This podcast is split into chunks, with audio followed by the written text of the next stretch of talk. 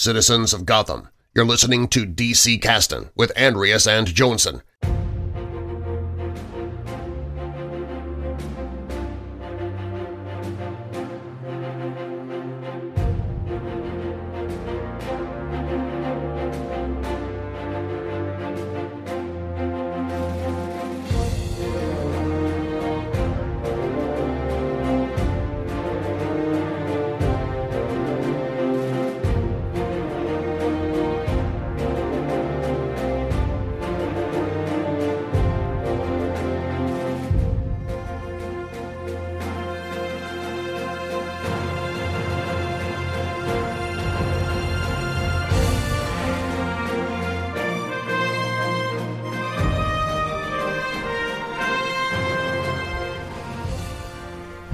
Och välkomna till DC-casten. Casten där vi pratar om serier från DC. Mitt namn är Andreas och med mig har jag som vanligt dig Jönsson.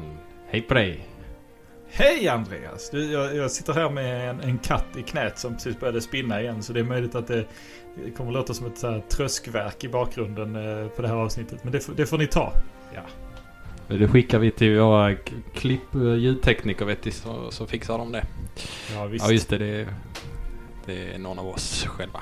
Men eh, avsnitt 57 oj, idag. Eh, Ah. Har du någon klassisk 57 Kommer på något sånt nummer? Nej. Nej. Nej. Inte jag heller. Jag, jag tittade lite så faktiskt. Så här, kolla igenom och hittade inget minnesvärt eh, bland mina eh, samlingar liksom. På, där det fanns eh, nummer 57 var med. Så att, eh, riktigt ointressant nummer. Ja. Ja. Och det kan vara ett riktigt ointressant avsnitt detta också om vi, om vi bara lägger manken till. Sa vi inte det om förra avsnittet också? Det, det här blir riktigt tråkigt.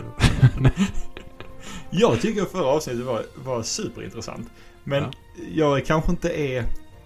Jag vet inte, jag kanske inte är talande för den allmänna befolkningen. Det bara för att jag gillar eh, när du snackar eh, stadgar och DC-geografi så kanske inte den allmänna. Men jag, jag, jag tror ändå vi hade folk med oss.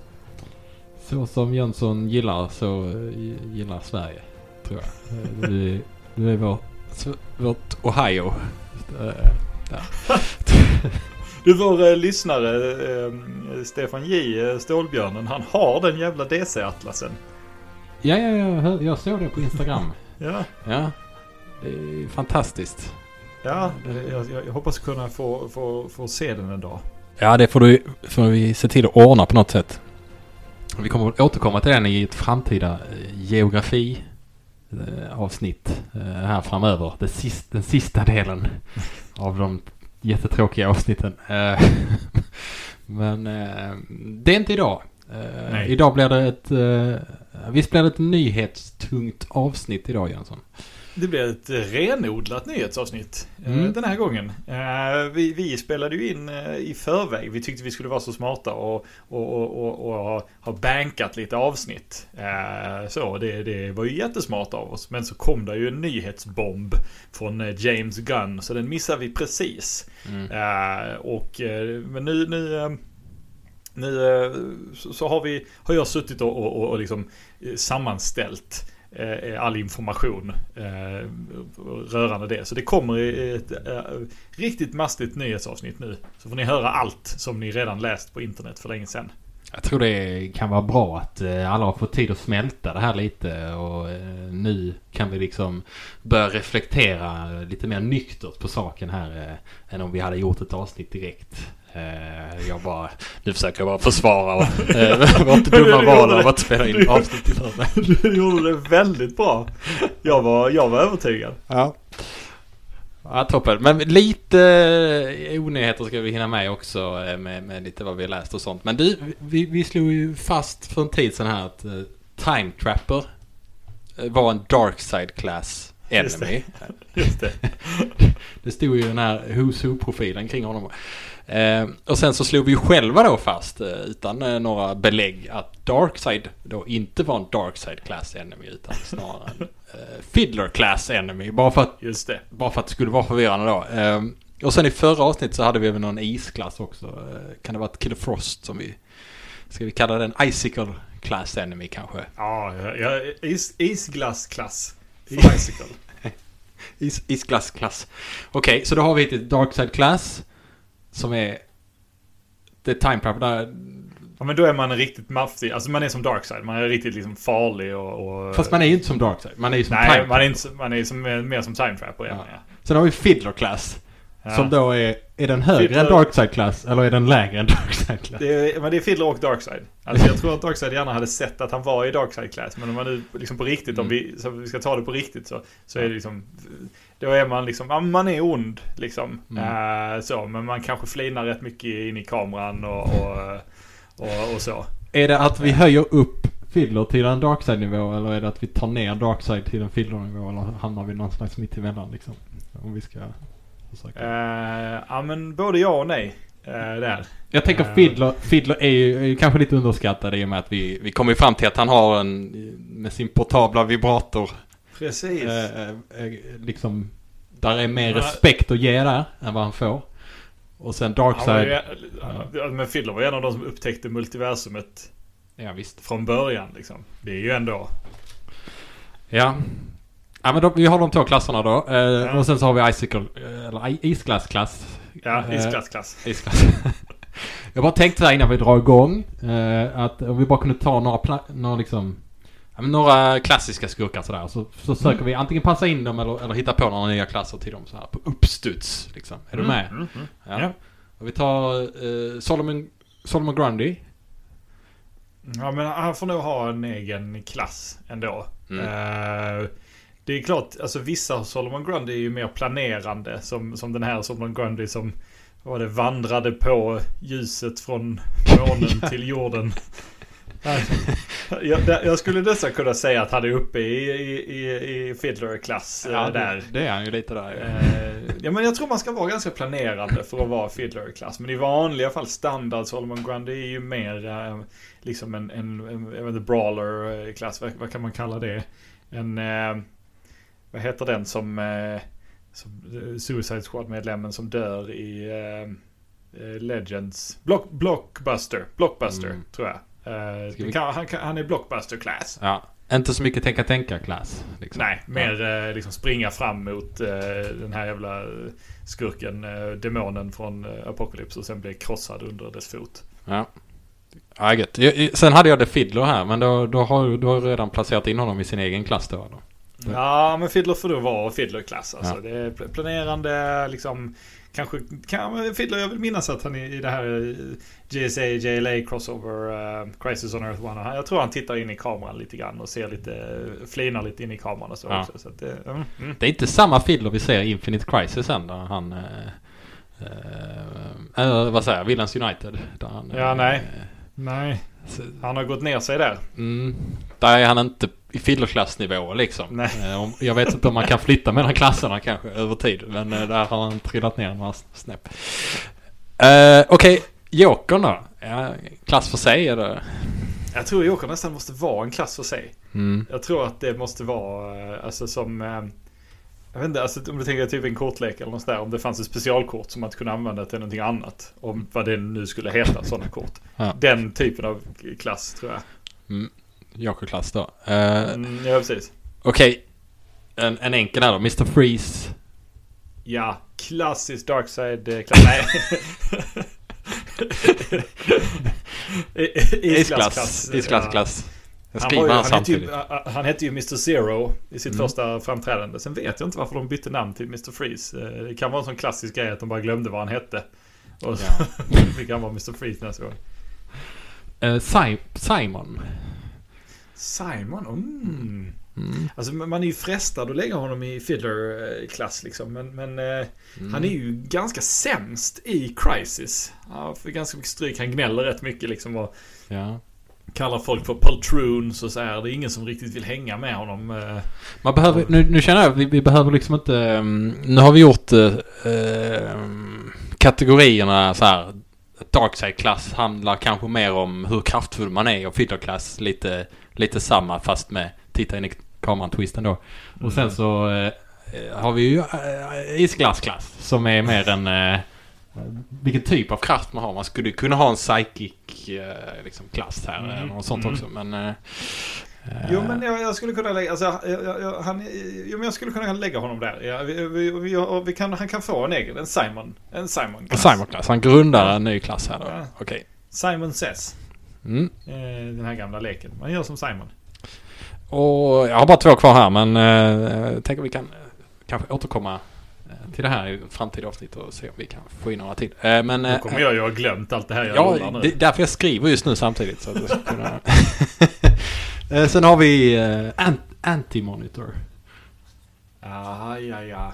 Där är man ju frestad att lägga honom i, i, i Darkside-klass också. För han är liksom... Så, ja. det, jag tror, alltså jag skulle kunna skämta runt om att han egentligen är sämst och så vidare. För att han är egentligen ganska sämst. Mm. Men, men eh, vi får nog ändå liksom, han har både Barry Allen som han...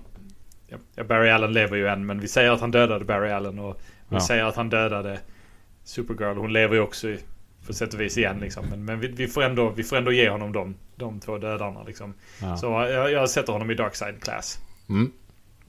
Bra. Och sen sista Tattooed Man. Uh, det, Ah, han är klurig alltså. Känns som det behövs nästan en ny, liksom lite sämre klass här för... för ja men alltså, han... Och så, för egentligen är det ju en tattooed man. Och sen så, jag vet inte, han dog eller någonting. Så dök det upp en ny tattooed man som, som tydligen var så här. Hans tatueringar var extra starka. Alltså Grant Morrison använde honom i, i, i Final Crisis. Mm. Eh, på något sätt. Så att han skulle liksom vara extra viktig på något sätt. Men jag, jag tycker aldrig riktigt det planade ut. Så vi, ja, men vi, vi sätter honom i, i sämst, sämst class. Eh, Tattooed man class. Tattooed, han är sämst. Det är, det är ingen annan du kom på som liksom kan ta namn. Han får, han får heta, han får namnge hela klassen eller kan du? Det måste ju finnas fler. Det måste ju finnas fler skurkar som är sämst. Alltså typ The Eraser eller... Eh, Calendarman class kanske? Calendarman class. Men ja. uh, Calendarman har han fick ju lite uppsving i och med The Long Halloween och, ja, det, så. Men, mm, mm, Har man någon, har man någon skurk man liksom riktigt så här, ja men uh, Rainbow Raider. Uh, eller någon sån. Någon sån riktigt mobbad uh, Batman-skurk. Uh, Polkadot Man eller något sånt. Polkadot Man okay. class. Po Polkadot Man class. Han var bra. Um, Ja, då har vi några eh, klasser här att utgå från här i framtiden. Liksom. Det, det känns bra. Men det, det, det är nog bäst vi, vi trampar vidare här. Ja. Um, och vi kan prata lite om vad vi har läst eller tittat på och hört och sånt. Um, vill du börja Jönsson? Ja men jag tänker först, uh, har du sett uh, senaste Harley Quinn Valentine's Day Special? Ja, den har jag sett. Den har jag, sett. Ja. Mm. Uh, jag, jag, jag, tyckte om den. Det var kanske inte superspeciell. Så här, det, det, var kul, men jag kanske hade förväntat mig något lite mer. Den handlar ju om hur Harley försöker göra världens bästa alla hjärtans dag till mm. Ivy. Och klantar till det i vanligt maner. Va, va, vad säger du? Uh, jo men där är ju, den, den har ju de, de bitarna som gör att man tycker tv-serien är rolig i stort. Men jag kanske tyckte den var lite over the top ibland. Mm. Uh, jag, jag, jag, tyckte hela, där är ju en uh, väldigt stor portion som handlar om hur uh, Bane, ehm, ja hur ska man beskriva det? Han, han, han Ja, men först vill han ju ha en dejt på alla hjärtans och det går inte så bra. Ja. Eh, och sen så eh, träffar han en tjej som gillar honom och då, då blir han orolig för att han, att han inte ska vara så välutrustad som, som, eh, som, som han nog hade önskat. Ja. Och sen så går det lite snett. Han, försöker, han går till Etrigan och försöker köpa en trollformel för att bli lite mer välutrustad. Och sen så shenanigans och sen så Ja, eh, stora delar av Gotham raseras. Ja, han har samlag med stora byggnader i Gotham. Got alltså, det, och det, det är ju så här. Eh, kanske en yngre jag hade skrattat jättemycket åt det där liksom sådär. Men jag, jag, jag var kanske inte på humör riktigt när jag när jag tittar på den så, här, så jag, jag, tyckte det var för mycket bara. Jag vet inte om du kan förstå hur jag... Nej men jag, jag, jag, håller faktiskt med helt och hållet om det. Jag tyckte också, den Bane, nu gillar jag Bane, men jag tyckte också att det blev liksom... Ah, det, det, det, det blev att ta det ett steg för långt. Ja. Uh, på något sätt. Men jag, kan verkligen se hur andra skulle kunna tycka, tycka att det är kul och det vill jag inte... Det vill jag inte dissa. Nej. Men eh, nej, det var, det, det var lite, det, det gick lite för långt för att vara roligt. Men jag, jag hade väldigt kul med, med, med Clayface eh, i avsnittet. Jag hade kul med liksom Harley och Ivys bitar. Men ja, nej. Mm. Men, men kul, eh, kul att få någonting eh, så här. eh, Det är ju alltid långt mellan serierna, eller liksom säsongerna där. Så det var ju rätt Ja. kul att få någonting och inte behöva liksom eh, vänta för länge på att det kommer något nytt. Det var också roligt att det var så här inklippt små intervjuer med så kända DC-par. Där de Mm. pratade om hur de träffades och så. Eh, Superman och Lois och Hawkman och Hawker. Och så här. Det, det, det tyckte jag var fint. Det, Hawkmans dial- dialog var ju ändå, var ju, och Hawkers var ju liksom, ja så, så, så dog vi och sen återföddes vi och då fann vi varandra och sen dog vi och så. det, det, det känns gött att skämta om det. Ja. Det är, det är roligt för nu har ju den här tv-serien pågått ett tag och den har ju byggt upp sin egen liksom, kontinuitet. Eh, Mm. Även om den... Eh, inte, det är inte det viktigaste för den, den här scenen är ju inte kontinuiteten. Den hittar ju oftast på historier som eh, behöver inte bygga på så mycket. Men, men det är alltid kul att se så här, ja men eh, vilka är det nu som är tillsammans? Det är Clock King och, och Riddler va? Som är, Ja. Och så bara, jaha just det, de är fortfarande ihop och sådär. Det, det, det är rätt... eh, Eh, Jag tror Riddler friade också i, Ja, i just det. avsnittet. Ja. Ja, vad fint. Jag, jag gillar det väldigt mycket. Annars, men eh, så det, det, det såg jag och hade mycket kul med. Men så har jag också läst, nu äntligen har jag, har jag läst eh, eh, The, The New Champion of Shazam. En, en miniserie om eh, Mary Marvel. Jag vet, jag vet inte om hon får heta Mary Marvel. Eftersom Shazam inte heter Captain Marvel. Eh, vet- men jag, kommer, jag, jag- jag, pallar inte. Det, de, Captain Marvel och, och Mary Marvel heter de. Eh, Jag bryr mig inte om vad det säger. Men det kanske är okej med Mary Marvel. Captain Marvel var väl också att det var en annan karaktär som också hette det på Marvel Ja. Eh, Jo men så är det ju. Marvel, eh, alltså Marvel Comics har ju, har ju rättighet på namnet Captain Marvel. Ja. Inte just att det är Marvel i namnet utan just att det det är den här sammansättningen av både Captain och Marvel. Ja, alltså det är en hel grej. Alltså Captain Marvel debuterade liksom på 40-talet. Eh, Facit Comics Captain Marvel. Eh, DC, DC stämde röven av dem för att Captain Marvel sålde bättre än, eh, än Superman. Eh, eh, Facit liksom i princip gick i graven på grund av liksom, de extrema rättegångskostnaderna som de var tvungna att pugga ut med. De vann till slut. Men när de var klara så hade liksom, de inga pengar kvar.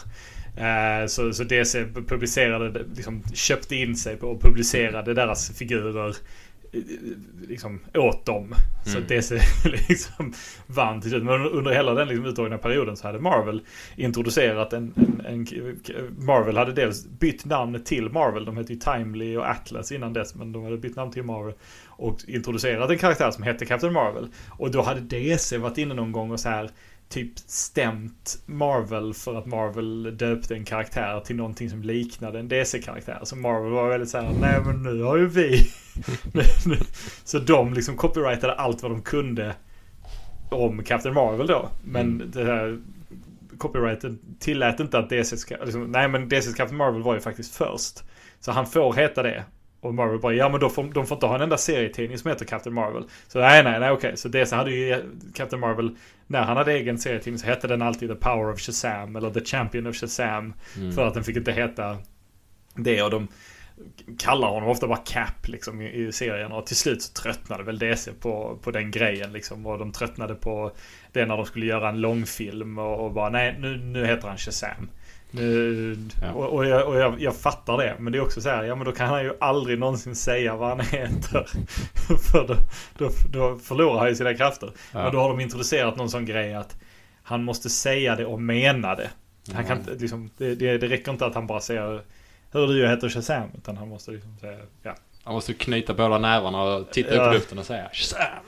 Ja men precis. Eh, Men hur som helst.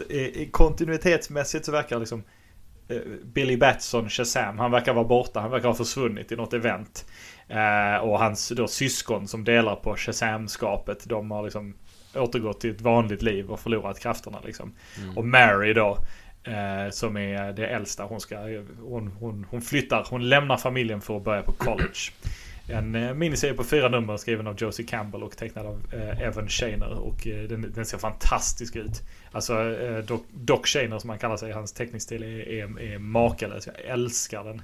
Mm. Ehm, och ja, men den, den, de första två numren är liksom bra humor. Jag gillar Mary Marvel som karaktär så det var väldigt gött med fokus på henne.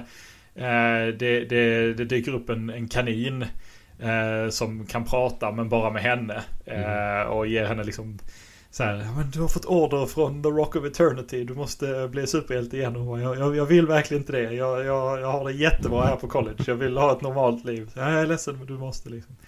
Eh, och tyvärr så de första två numren var väldigt bra men sen, sen tappade och blev lite så här. Det blev lite gjort. Det blev lite... Låt mig gissa, de bytte tecknare. Nej, Nej. icke. Nej. Icke, men det, det var en bra gissning.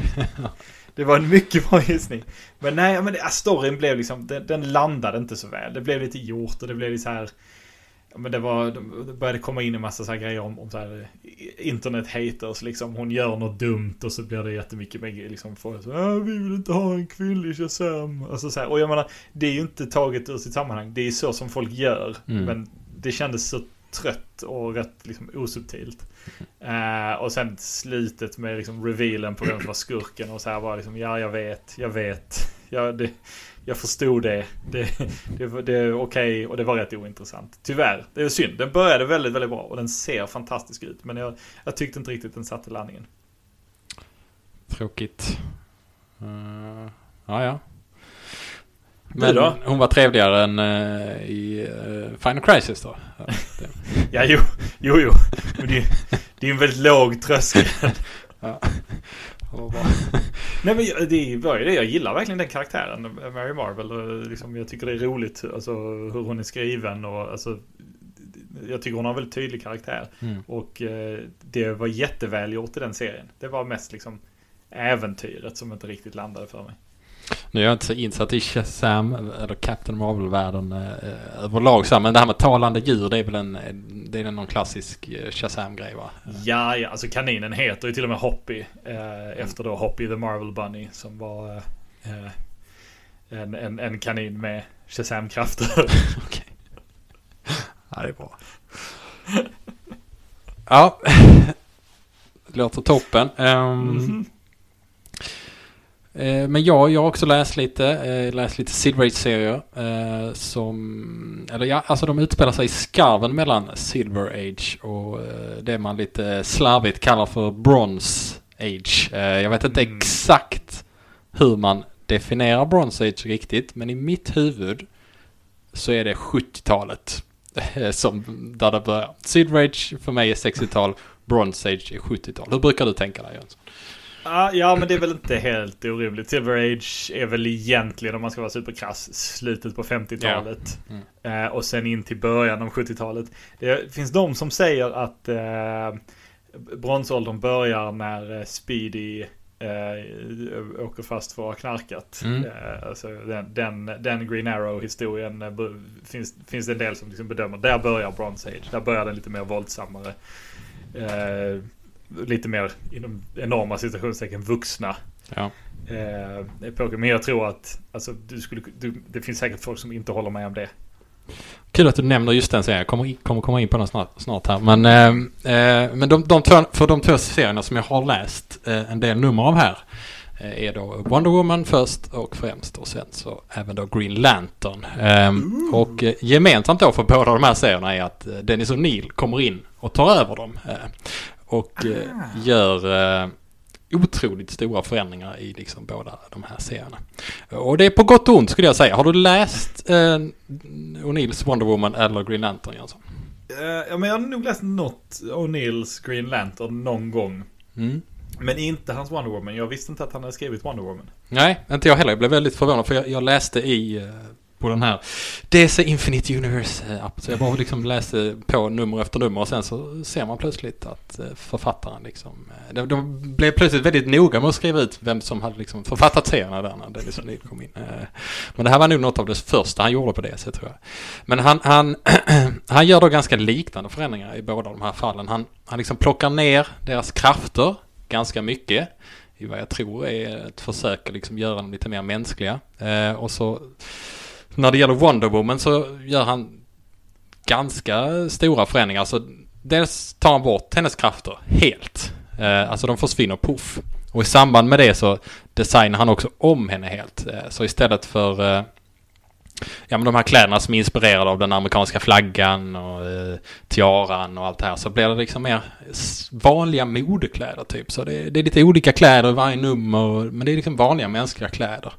Eh, och det, det, ska ju sägas att han gör det här tillsammans med, eh, med tecknaren eh, Mike Sikowski. Eh, och, och, jag måste säga att jag gillar verkligen Mikes teckningsstil här. Eh, han, han är ju han är en ikonisk tecknare från Silver Age-eran eh, och jag är ju liksom mer van vid hur han liksom brukar teckna 60-talet. Eh, eh, bland annat de här JLA och serierna liksom, eh, som vi har pratat om. Jag skulle precis säga, jag älskar inte alltid Sikowski. Nej, nej, nej, han har ju förmåga liksom rita de här jättestora manliga brösten till exempel. Ja. Och sådär. Men, men det här är som en ganska så fin uppdaterad Mike Sikowski tycker jag. Jag, jag, jag, jag föll lite för det, men det är, mm. det är mycket möjligt att du inte hade gillat det. Ja, men han är väldigt bra på detalj, detaljer och ansikten. Han, eh, vill jag minnas han är väldigt bra på. Ja. Bara folk ser så klumpiga ut i sina rörelser och liksom ja, de här stora bröstkorgarna. Och, ja, men, men, men, folk, folk utvecklas ju. Ja, jag, jag, tycker man märker att det liksom har hänt. Att han, han blir liksom bättre eh, med tiden. Eh, man ser ju ändå liksom, man känner igen hans teckningstid. Så det, ja, det är väldigt fint. Det är som en härlig mix av, av gammalt och nytt. Eller, eh, nytt som i 70-talet. Mm. Så de gör det, sen så dödar de av eh, Steve Trevor ganska så fort. Uh, ja, uh, och istället så får hon en uh, sidekick, eller snarare en partner, som är den blinda, lite äldre kinesiske kampsportsexperten I Ching.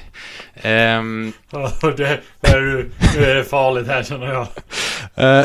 så inga krafter, ingen Steve, helt nya kläder, nya karaktärer. Hon har ingen koppling längre till Amazonerna. De liksom flyttar ut i ett nummer och bara så här, vi, nu lämnar vi den här världen liksom. Jag tror inte ens hon kallar sig Wonder Woman längre, utan hon kallar sig bara Diana. Och... Men vet du, så, så Amazonerna, de bara försvinner för, för, för aldrig någonsin komma tillbaka. ja, det... Är, är, det det de gör? är, det, är det deras grej? det är deras... Ja, men det är deras grej. Uh, men... Uh, det är inte så att de, de brukar inte vara med i varje nummer innan dess heller liksom. Men, men det var väldigt så tydligt. Nu sticker vi. Vi tar vår, dina krafter med oss liksom. Uh, och jag ska erkänna, jag tycker faktiskt mycket av det här är ganska bra. Uh, mm. Vissa delar är liksom mindre bra eh, för att... Eh, ja, men... Diana håller på, hon kärar ner sig liksom varenda kille hon, hon ser och sånt är liksom lite tröttsamt men det är också kanske lite tidstypiskt. Eh, men så här, det är det ens Wonder Woman längre dock, börjar man fråga sig. Eh, är det inte bara Dennis O'Neill som ville göra något helt eget och därmed gjorde det förklätt i en Wonder Woman-serie som han fick liksom börja skriva.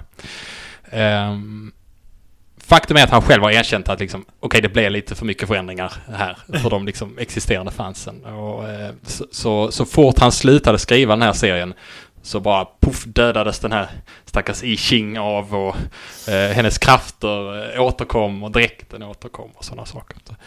Eh, men det, det, det, var liksom en härlig och för mig helt okänd tid eh, för Wonder Woman eh, som eh, där hon var en helt, helt annan karaktär ett, ett litet tag. Det var, och det var, jag blev väldigt överraskad för jag bara läste nummer för nummer liksom. Och där kom det plötsligt. Och vad hände liksom? Helt annat fokus. Men det var väldigt spännande. Sen så när det gäller Green Lantern då. Um, så är det som att, ja men det har han lärt sig läxan lite, O'Neill. Uh, för även om det är ganska så likt i att han gör liksom Green Lanterns ring lite svagare uh, och därmed Hal Jordan lite mer liksom mänsklig så behålls ju dräkten, hans ursprung behålls, um, Guardians, de, de liksom är involverade i storyn även om han skiftar fokus från liksom rymdäventyr till att mer Eh, handla om saker som händer på jorden eller snarare då egentligen eh, i USA. Mm. Eh, och vi kommer in på det du pratar om med, med, med Green Arrow här men det är ju också ganska eh, logiskt här att det blir lite förändringar för även innan O'Neill tar över här så, så händer det eh, redan, alltså det har redan börjat röra på sig lite i serierna som, som innan dess är skrivna av John Broom. Och Mm. du har ju koll på att Hal jobbade som testpilot i Coast City och, och hade Carol Ferris som, som kärleksintresse, eller hur Jönsson? Det, det har väl alla koll på. Alla har koll på det. Men men faktum är att i en serie här då eh, av John Broom så, så eh, förlovar sig Carol med eh, en, en annan man. Eh, och då blir Hal så knäckt att han slutar som testpilot och flyttar från eh, Coast City. Eh, och det är flera serier som handlar liksom om mm, ja, hur han har flyttat därifrån. Och han hamnar till slut i Evergreen City och jobbar där istället med att sälja försäkringar. Vänta nu, Hal här var för jag måste... Vart, vart, vart, vart kan jag flytta? Vart kan jag flytta till en stad som är Evergreen? Ja men det var Evergreen, det var det. Det, det jag flytta. Ja. Diskretaste platsen. Ja. Sälja försäkringar alltså. Ja, och det är väldigt noga med att han säljer försäkringar. Det är inte så att han är en sån som liksom, eh, in, eh, liksom utreder försäkringscase och så. Det kan man ju tänka sig att det ändå skulle kunna vara. Nej, han är försäljare. Så att, här någonstans så kommer O'Neill in i bilden då. Eh, och det känns verkligen som att här liksom är mogen för de här förändringarna som han introducerar. Eh, för han är liksom, han är, han är heartbroken, han, är, han tvivlar på sig själv, eh, han... Och jag, jag ska inte gå in på detalj men det som händer är att han introducerar ju också Green Arrow som en partner till, till Green Lantern här. Och serien byter ju till och med namn till Green Lantern slash Green Arrow här. Även om numreringen fortsätter som om med Green Lantern, seriens gamla liksom, eh, numrering.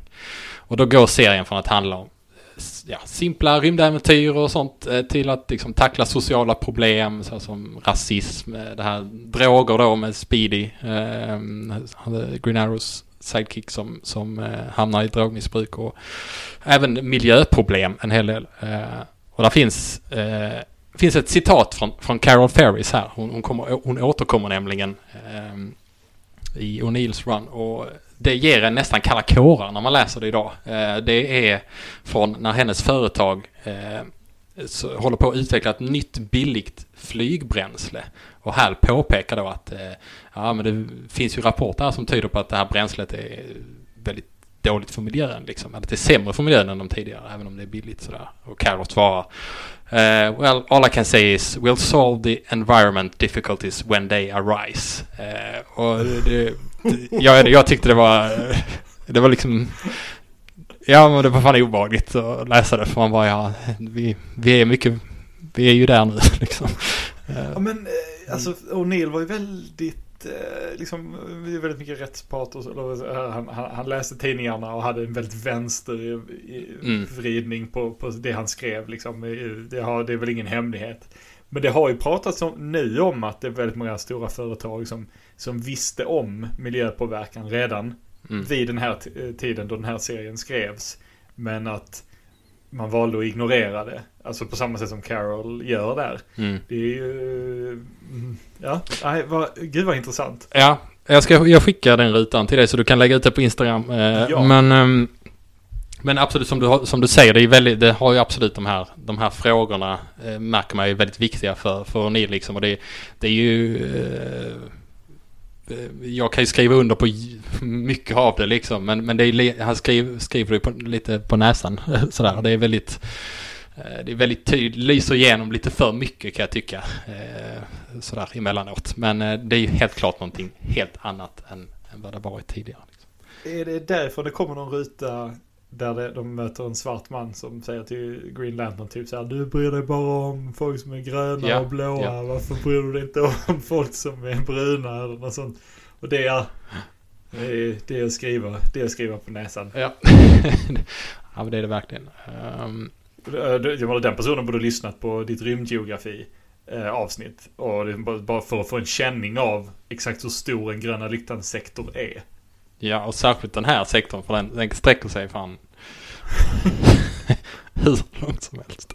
Och sen vet jag inte hur många faktiskt blåa och gröna människor det finns i den sektorn. Alltså, jag menar, Mm. det låter lite som att det kanske var den personen som var rasist. Ja. Vi, Ja. Nej, vi går inte dit. Vi går- Intressant tolkning Jönsson. Fan, det här är inte första gången jag har skämtat och hamnat liksom så här. Jag, I extremhögern-facket. Jag, Aj. jag, måste, jag måste sluta med det. ja, jag, jag, jag kan inte hjälpa dig ur det där hörnet och målat in. Nej, jag- det, är- det är en hemsk grop som jag gräver till mig själv här. Ja. Nej, men ja, jag, jag är inte den första som, som läser den här serien. Men om någon inte har läst eh, O'Neills Green Lantern Green Arrow så rekommenderar jag den ändå väldigt starkt. Trots liksom de här skriva på näsan eh, bitarna. Så är den... Eh, eh, ja, den är, det är en sån himla kontrast till... eh, till den eran den kommer från med, med Silver Age-eran liksom. Ehm, och eh, de här, jag har inte ens nämnt det, men de här numren är ju också eh, fantastiskt tecknade av Neil Adams eh, allihopa. Så det, det, det, det gör ju jättemycket också för dem. Men det, det, det är en fröjd att läsa verkligen. Eh, och precis som i fallet med Wonder Woman så fick Green Lantern eh, mer kraft i, sl- eh, efter, i sin ring och så efter att eh, O'Neill har slutat skriva. Liksom. Så att det är liksom som att eh, eh, det är ingen som orkar liksom hålla i det här när han, när han lämnar serien. Utan då det kan, vara, det kan ju vara en pendel också. Så här att nu, nu tröttnar vi lite på att, att det ska vara så här. Nu vill vi tillbaka till det gamla liksom. Så där är det ju ofta i serierna. Så att, mm. Jag, ty- jag tycker det är en bra grej att krafta ner hjältarna ibland. Mm. Det, det, det gjorde de till Superman The Animated Ser- Series. Då, då, då hade de någon så här, liksom, möte innan de började skriva. Så här, jag kan, okej, nu, nu, nu ska vi bara komma på saker som faktiskt kan skada Stålis. Vi kraftar ner honom lite grann. Vad skulle kunna skada honom? Och, liksom, och introducera det i serierna så att han inte är helt... Alltså, för det, blir ju tråkigt Ja, till ja. slut om, om inget biter på. Och jag tror de landade väl i typ så här. Han, han kan lyfta riktigt, riktigt tunga grejer men det syns på honom att det är svårt. Alltså bara en sån grej ger ju jättemycket mänsklighet Ja. till karaktären. Så jag tycker O'Neill gjorde rätt i att, eh, att krafta ner dem lite grann. Men det, de är inte så mycket i rymden i de här serierna heller va? Utan det är... eh, ja, men det är, det är eh, för det mesta på jorden. Men det är vissa serier som ändå liksom utspelar sig i rymden. Eh, Där är, en, ganska rolig bit är ju att ehm, för, för egentligen har ju, har ju Hal ett kontrakt med Guardians om att eh, han ska liksom skydda sin sektor och så. Men han, han blir ju jätteförbannad på dem. Jag tror det är efter att den här personen säger att du skyddar de gröna och de, de blåa typ. Så, som han ballar lite. Ehm, men eh, och, och då, eh, då kommer det en Guardian eh, i en sån vision, du vet, liksom, eh, som visar upp sig för, för här liksom och bara du nu, nu har du betett dig illa här, du, du, du ska inte liksom säga emot oss. Och då, då kommer Green Arrow, han står bredvid där och ser den här visionen också och bara skäller ut den här Guardianen efter noter och bara du, kolla här på det här, det här landet liksom. Vi är så eh, polariserade och det är, och se som vi behandlar våra medmänniskor. Du skulle varit här och sett hur det är liksom. Att eh, det behövs förändring här och så.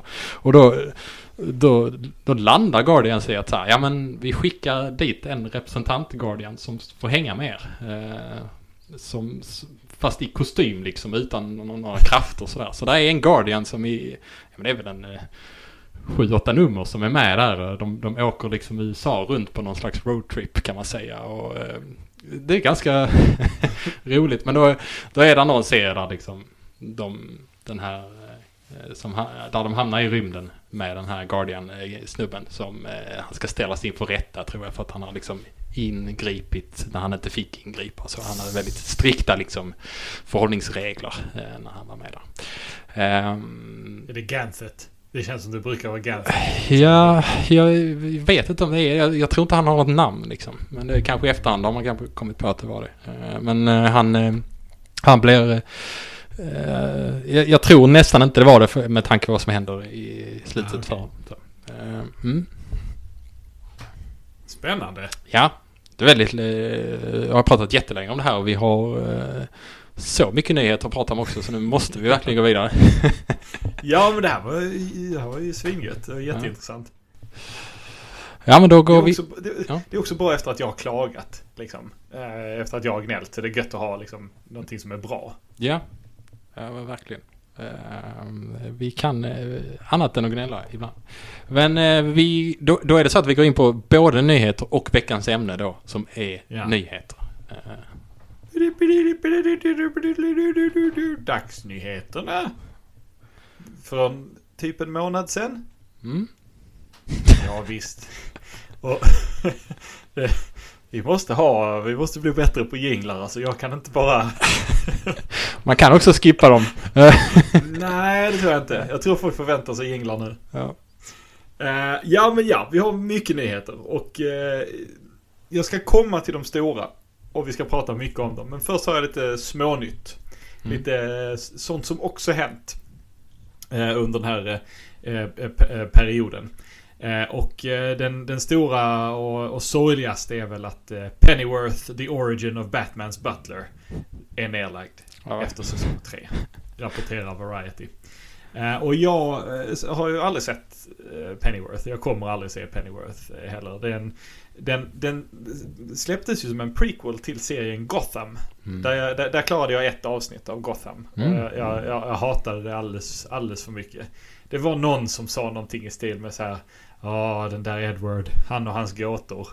Man bara, ja. Undrar, undrar, vem, undrar vem han ska bli. Och då, men ja. Men så, så Pennyworth det var en prequel till Gotham. Men Pennyworth var inte bara en prequel till Gotham. För Pennyworth var tydligen också menat att vara en prequel till Alan Moores inte i DC-kontinuitetsserie V för Vendetta. Okej. Eh, ja, eh, hade för serien fått fortsätta så var det tydligen meningen att den skulle liksom gått in i V för Vendetta. Så eh, tydligen så att i sista säsongen började, började dyka upp så här Guy Fawkes-masker och så här grejer liksom. Och ja, alltså man kan väl göra så för att Alan Moore bara vägrar ta i V för Vendetta eftersom han inte har 100% ägandeskap över den utan DC äger den. Mm. Men det är också lite svinigt liksom att, att ta Moores serie och bara Nej det är en Batman-serie det här. Men samtidigt, det var ju det Geoff Johns gjorde med eh, Watchmen och Doomsday Clock så att eh, Ja, ju.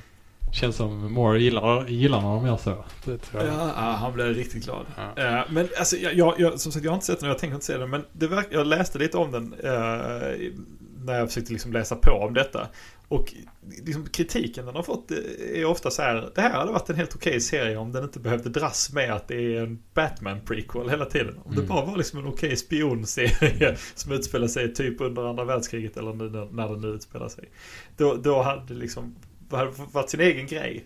Så att istället för att de behöver liksom så här klämma in Thomas och Martha Wayne som är på semester i Storbritannien stup i Ah. kvarten. Eller vad de nu gör. Jag, Ja, vet, jag har ju inte sett den liksom. Men det känns väldigt mycket som att... Eh, ja, och det, det, det är en, en återkommande grej. Eh, det här att, att liksom säga, ja men vi ska göra, vi ska göra Batman fast utan Batman. Ja. Eh, liksom. Gör, gör inte Batman då. Men eh, visst är det så med Pennyworth att säsong 1 och 2 de heter bara Pennyworth. Det är bara säsong ja, ja. 3 som har fått den här otroligt eh, märkliga eh, subtiteln The Origins of Batman's Butler. Och säsong, säsong 4 skulle heta Pennyworth The Origins of the Terrorist Known as V.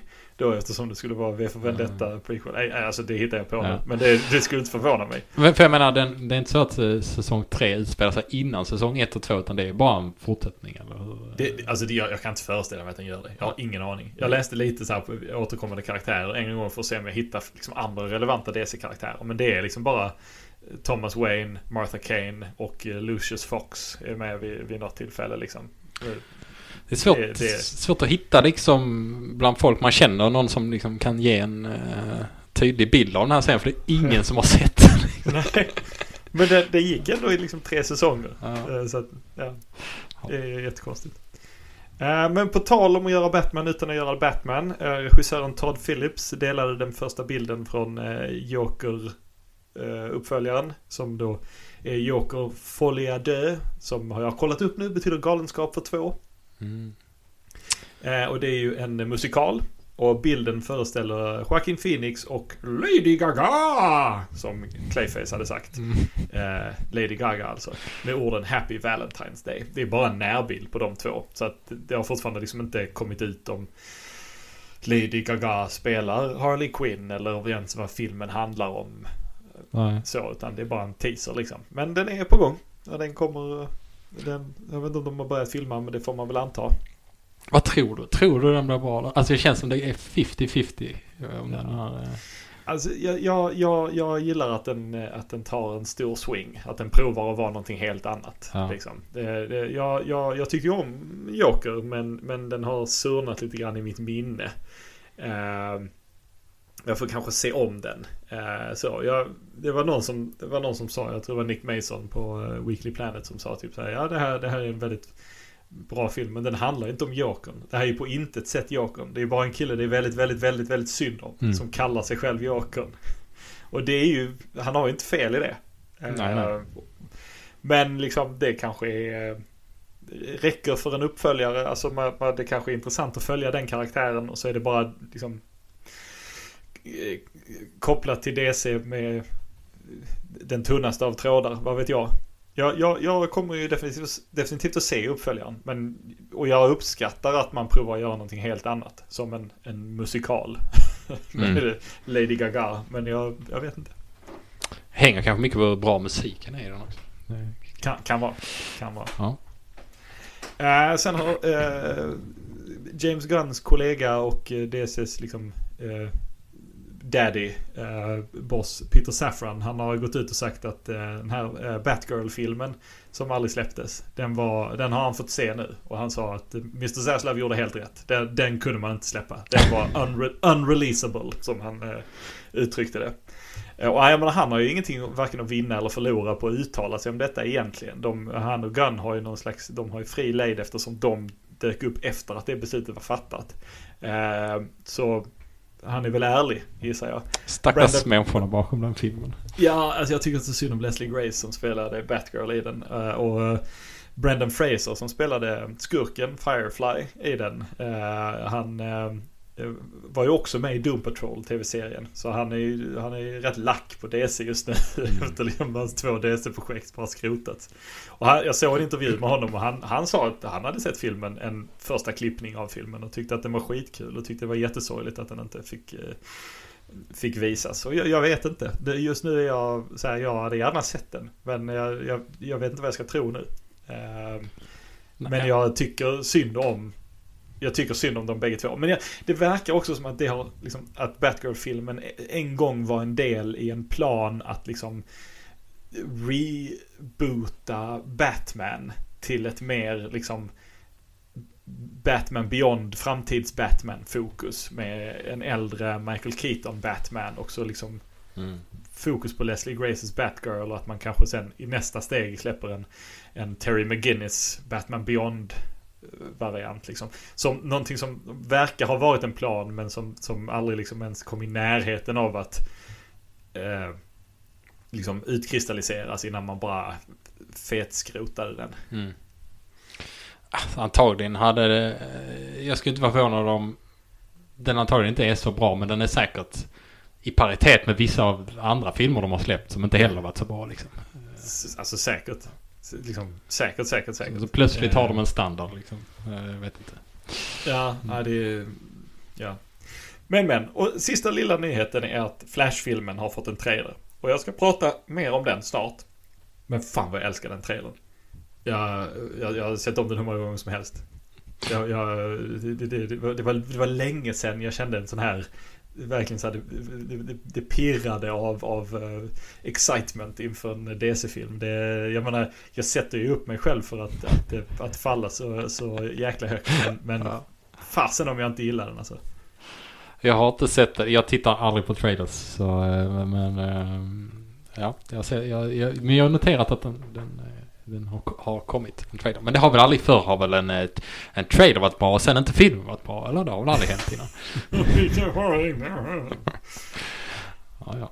Eh, ja, men då kommer vi till de stora nyheterna. För det är nämligen så att, om det, jag tror det var dagen efter vi spelade in vårt eh, förra avsnitt så eh, gick den 31 i första gick James Gunn ut med den första delen av den beryktade 10-årsplanen. Eh, och eh, det var en rätt så kul video liksom. Han pratar in i kameran och bara berättar om eh, hur taggad han är för allting som eh, vi snart ska få visa för er. Men han förklarar då hur 10-årsplanen och hur DCs universum, the DCU, kommer att fungera från och med nu.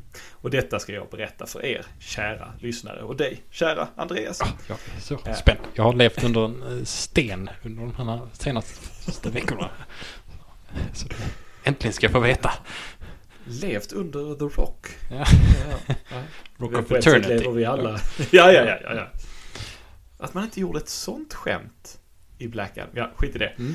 Eh, James Gunn eh, uttrycker det som sådant att först så ska vi göra oss av med det gamla så att säga. Vi har de sista delarna av det gamla DCU eh, i form av fyra stycken filmer som kommer att släppas. Först Shaz- Shazam nummer två. Som eh, han sa, Shazam nummer två har ju aldrig riktigt, riktigt interagerat med resten av DC-filmerna. Eh, så det är lite sin egen grej, säger han.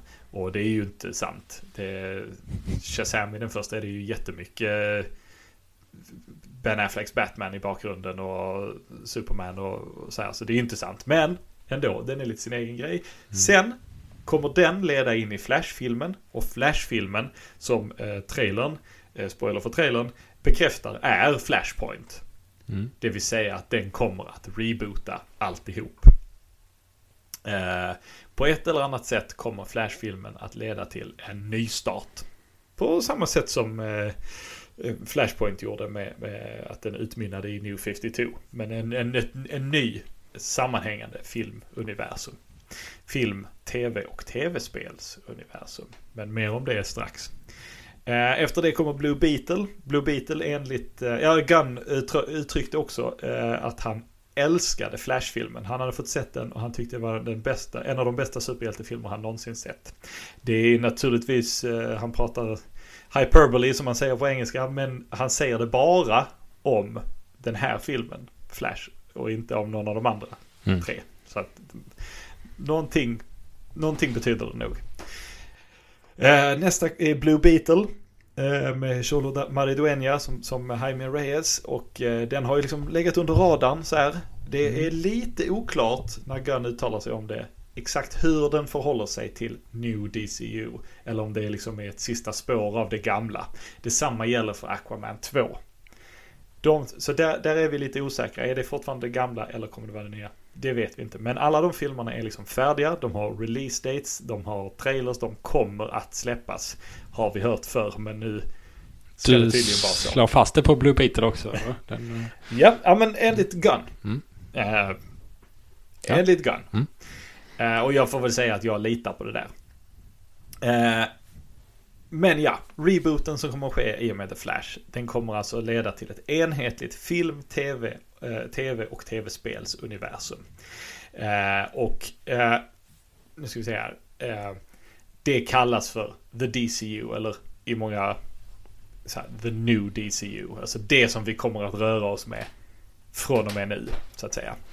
Eh, och ibland så kommer eh, gamla skådespelare från gamla DCU att reprisera sina roller. Och ibland kommer de rollsätta nya. Det beror enligt Gunn på vilken historia de vill berätta, så att säga. Eh, vi kommer att få några exempel på vilka som kommer att eh, vara kvar och vilka som kommer att eh, bytas ut och så vidare. Eh, Men inte så samma eh, typ... Eh, ja, nu gör vi... Nu ska vi göra en typ av en Wonder Woman-historia. Då kan vi ha Gal Gadot. Men nu, nu ska vi göra en annan typ, då tar vi en annan skådespelare. Alltså, eller hur? Ja, men vi, vi, vi Ja. kommer typ till det, Mm. kan man säga. Det, det- ska finnas en enhetlighet mellan film, tv och tv-spel också. Att Det vill säga att Gunn vill att så ofta det går ska det vara samma skådespelare i alla tre formaten. Om det så är en långfilm, en tecknad film, en tv-serie eller ett tv-spel. Och det har han fått så här, lite kritik eh, från, och det kan jag förstå för att röstskådespel och skådespelare är inte alltid samma sak. Nej. Alltså en väldigt duktig skådespelare är inte alltid en väldigt duktig röstskådespelare. Men jag får väl, om man liksom vänder på det, så tror jag ändå att jag föredrar om det är samma skådespelare i alla. Liksom, det, det, det, det tycker jag är coolt. Mm. Men! Bara för att det finns ett eh, New DCU så betyder inte det att det kommer att vara allt. Det vill säga allting som, som är utanför New DCU.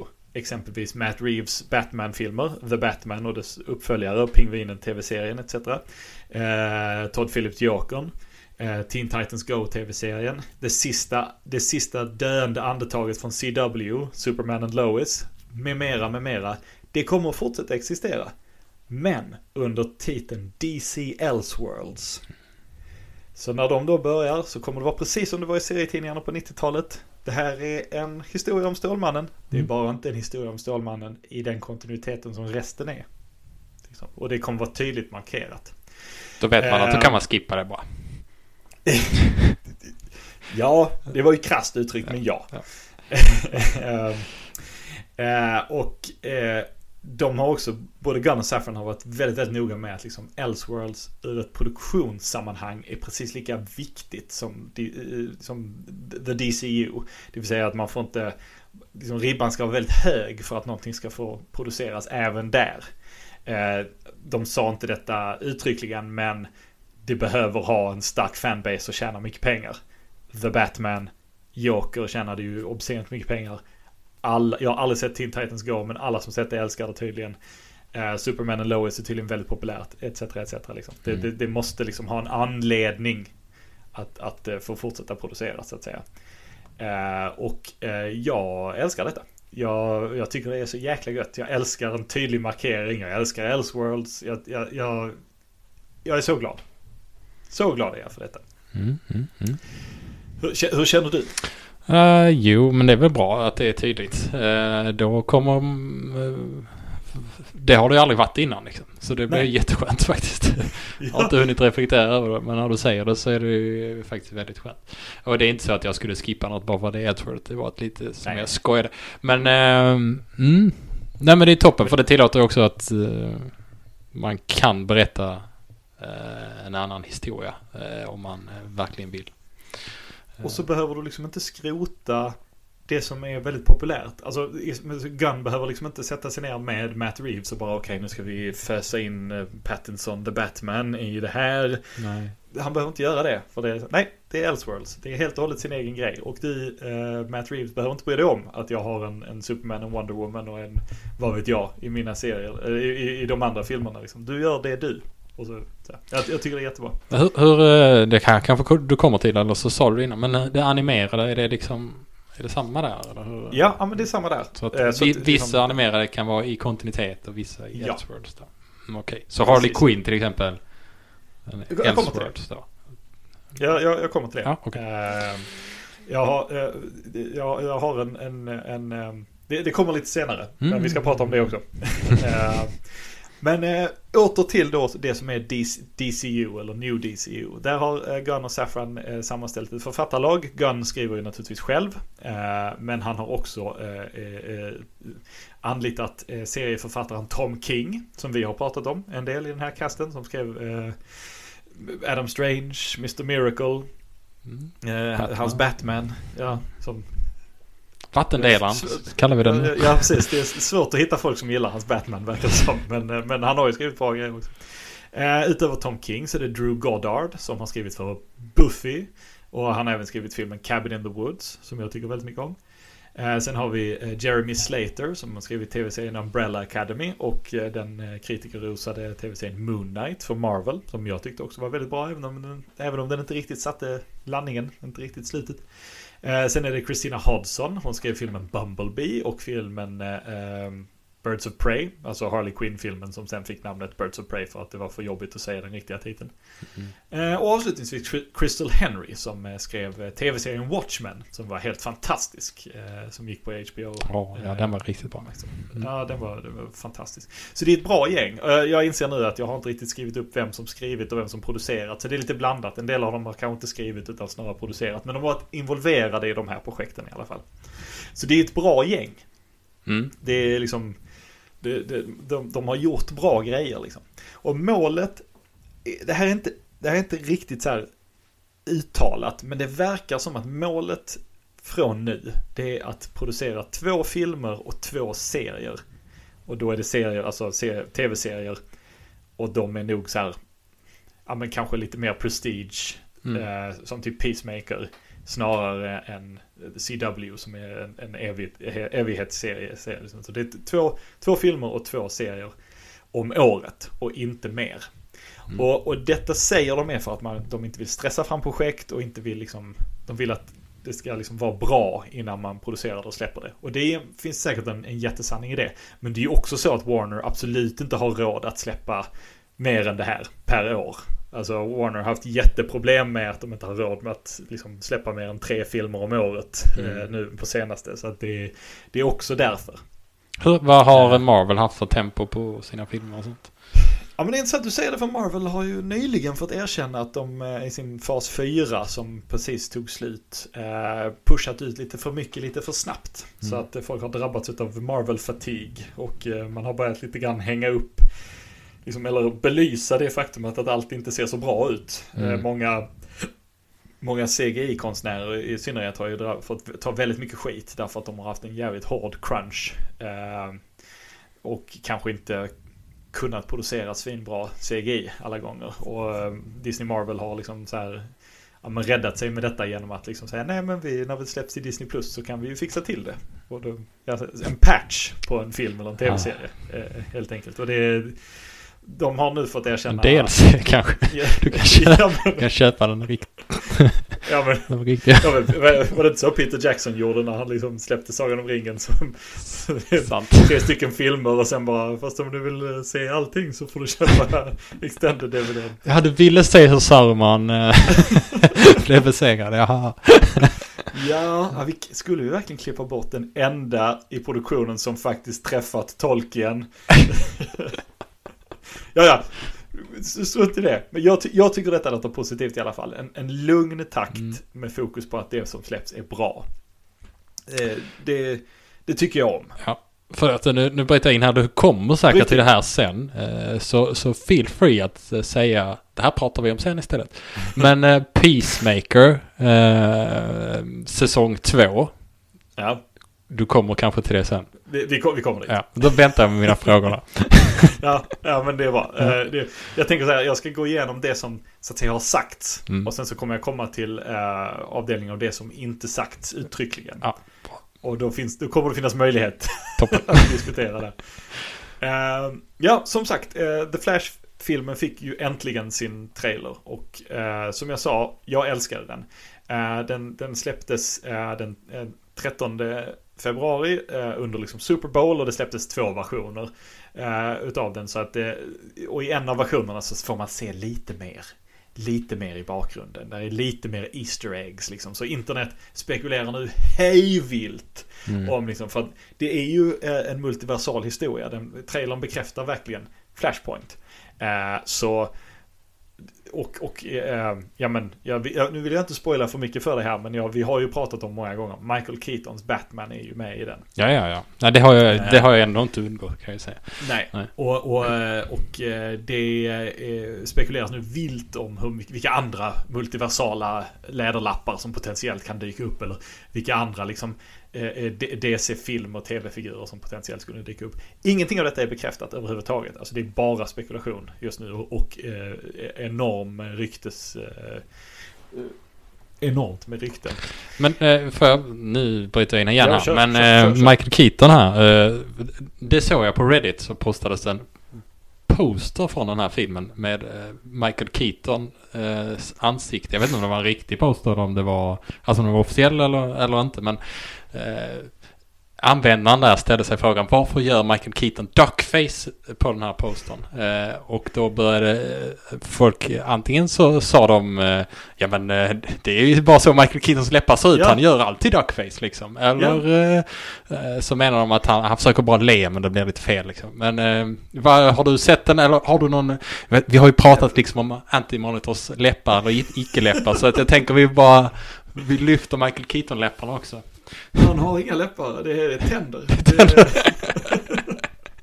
Nej men Michael, det vet väl alla att Michael Keaton har resting duckface. Ja, ja. Det är samma med Daniel Craig ju. Ja. De har ju den här lilla bussmunnen. Mm. Uh, han, uh, nu kommer jag inte ihåg vad han heter som tecknade Batman 89-serien. Uh, Joe Quinones, han tecknar ju i synnerhet Bruce Wayne med lite duckface-läppar uh, hela tiden. Det är ju bara som Keaton ser ut, skulle jag vilja hävda. Ja. Men det är bra, då slår vi fast det här nu. Fortsätt. det var ju väldigt bra sidospår. Eh, en, en av våra, eh, åtminstone följare på Instagram som under namnet Batman-samlare, han eh, skrev till oss och spekulerade väldigt mycket i de olika läderlappsdräkterna man ser lite hastigt i bakgrunden. Liksom, mm. så. och jag, jag kände mig som en riktigt dålig Batman-fan för jag kunde liksom inte placera en enda av dem. Okej. Men ryktena talar inte bara om vilka multiversala figurer och sånt som har eh, tagit in dem och, och, vilka potentiella cameos som kan vara med i den här filmen. Eh, de, de, de talar också om eh, hur, hur filmen har varit menad att sluta och, och, och har, nu har de klippt om det och sen Gunn och Saffran kom in så har man klippt om det på ett annat sätt och, Mm. och, än vad det skulle vara och så vidare. Eh, eh, Michael Keatons Batman och då Supergirl spelad av Sasha, Sasha Kaye eh, som verkar ta liksom Stålis plats från Flashpoint-serien. Så verkar det som, där är ingen Stålis verkar det som i den här filmen utan det är Supergirl Tro, istället. tror du de har haft eh, Henry Cavill eh, som en cameo och sen den- nu har de klippt bort det liksom? Att, att, Det är, den stora snackisen är ju nu att det är mycket, mycket möjligt att Henry Cavill eh, har varit med at some point för eh, det här är ju inspelat för länge, länge sedan. Eh, jag, jag kan Eller om- tänka mig att det är så här att han, han har tog, när han var sur på DC eh, så var han absolut inte med så de gjorde utan honom. Sen så den här lilla korta perioden där eh, The Rock eh, snärjde honom lite så, så, så spelade de säkert in en cameo som de planerade att klippa in och sen så fick den strykas nu då när han... det, detta är en stor spekulation Ja. att detta skulle ha hänt. Ja. Just precis detta. Okej. Eh, vet ej. Mm. Eh, men ja. Får jag komma med en story-spekulation här? Eh, eller vill du gå in blankt? Nej, nej. Spekulera du. Hoppa ungefär två minuter in om ni inte vill eh, få en potentiell spoiler av min högljudda eh, spek- spekulation här. Men du vet, det trailern inte visar, det är en skurk. Det kan inte finnas en skurk i den här berättelsen. Och eh, Flashpoint-serien, dess skurk dyker inte riktigt upp förrän i sista numret tror jag. Reverse Flash. Mm. till slut dyker upp. Eh, däremot så träffar Barry sig själv i den här nya världen. Mm. Eh, Den, den är, det gör han inte i serietidningen, men det gör han i filmen. Denna Barry han träffar verkar vara lite av en eh, godtycklig tönt utan superkrafter. Han klär sig också i gult. Mm. Hans, eh, han har eh, hörlurar som är gula och det är väldigt tydliga gula detaljer i hans kläder. Jag tror att han kommer visa sig vara Reverse Flash Mm. i filmen. Det- Det, är Ja. bara en gissning. Att det, det inte är Barry utan att det är eh, Theobald Thor. Eller eh, Theobald Thorn. Ja men eh, nu har inte jag sett det här men när du beskriver det så låter det ju som Alltså så typisk grej som de skulle göra liksom. Att eh, Mm. hinta till det med, med, med något så enkelt som, som färgen på hans hörlurar. Liksom. Eh, så det slår vi fast tycker jag. Ja, och det kan vara så att det är en rådande teori på internet redan. För jag Mm. har låtit bli att titta på någon form av trailer breakdowns i det här fallet. Jag vill gå in eh, så blank som jag bara kan till den här filmen. För jag, vill, jag är verkligen taggad på att se den. Så. Mm. så det är mycket möjligt att alla andra i hela världen redan har gjort den här ganska ytliga spekulationen. Antagligen. Antagligen. Ja, ja, men vi, vi, vi, vi, vi springer vidare. Mm. Som det står nu så är endast två personer officiellt castade till New DCU. Eh, och de här två personerna det är Viola Davis som spelar Amanda Waller i Suicide Squad, The Suicide Squad. Eh, Peacemaker. Black Adam och eh, Peacemaker, ja precis. Mm.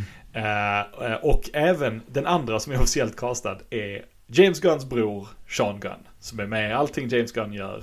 Han spelade Weasel i The Suicide Squad. Eh, och han kommer fortsätta spela The Weasel, jag ska berätta var sen. Men i The Suicide Squad så är han ju liksom bara... The Weasel är ju en datoranimerad figur som de har liksom...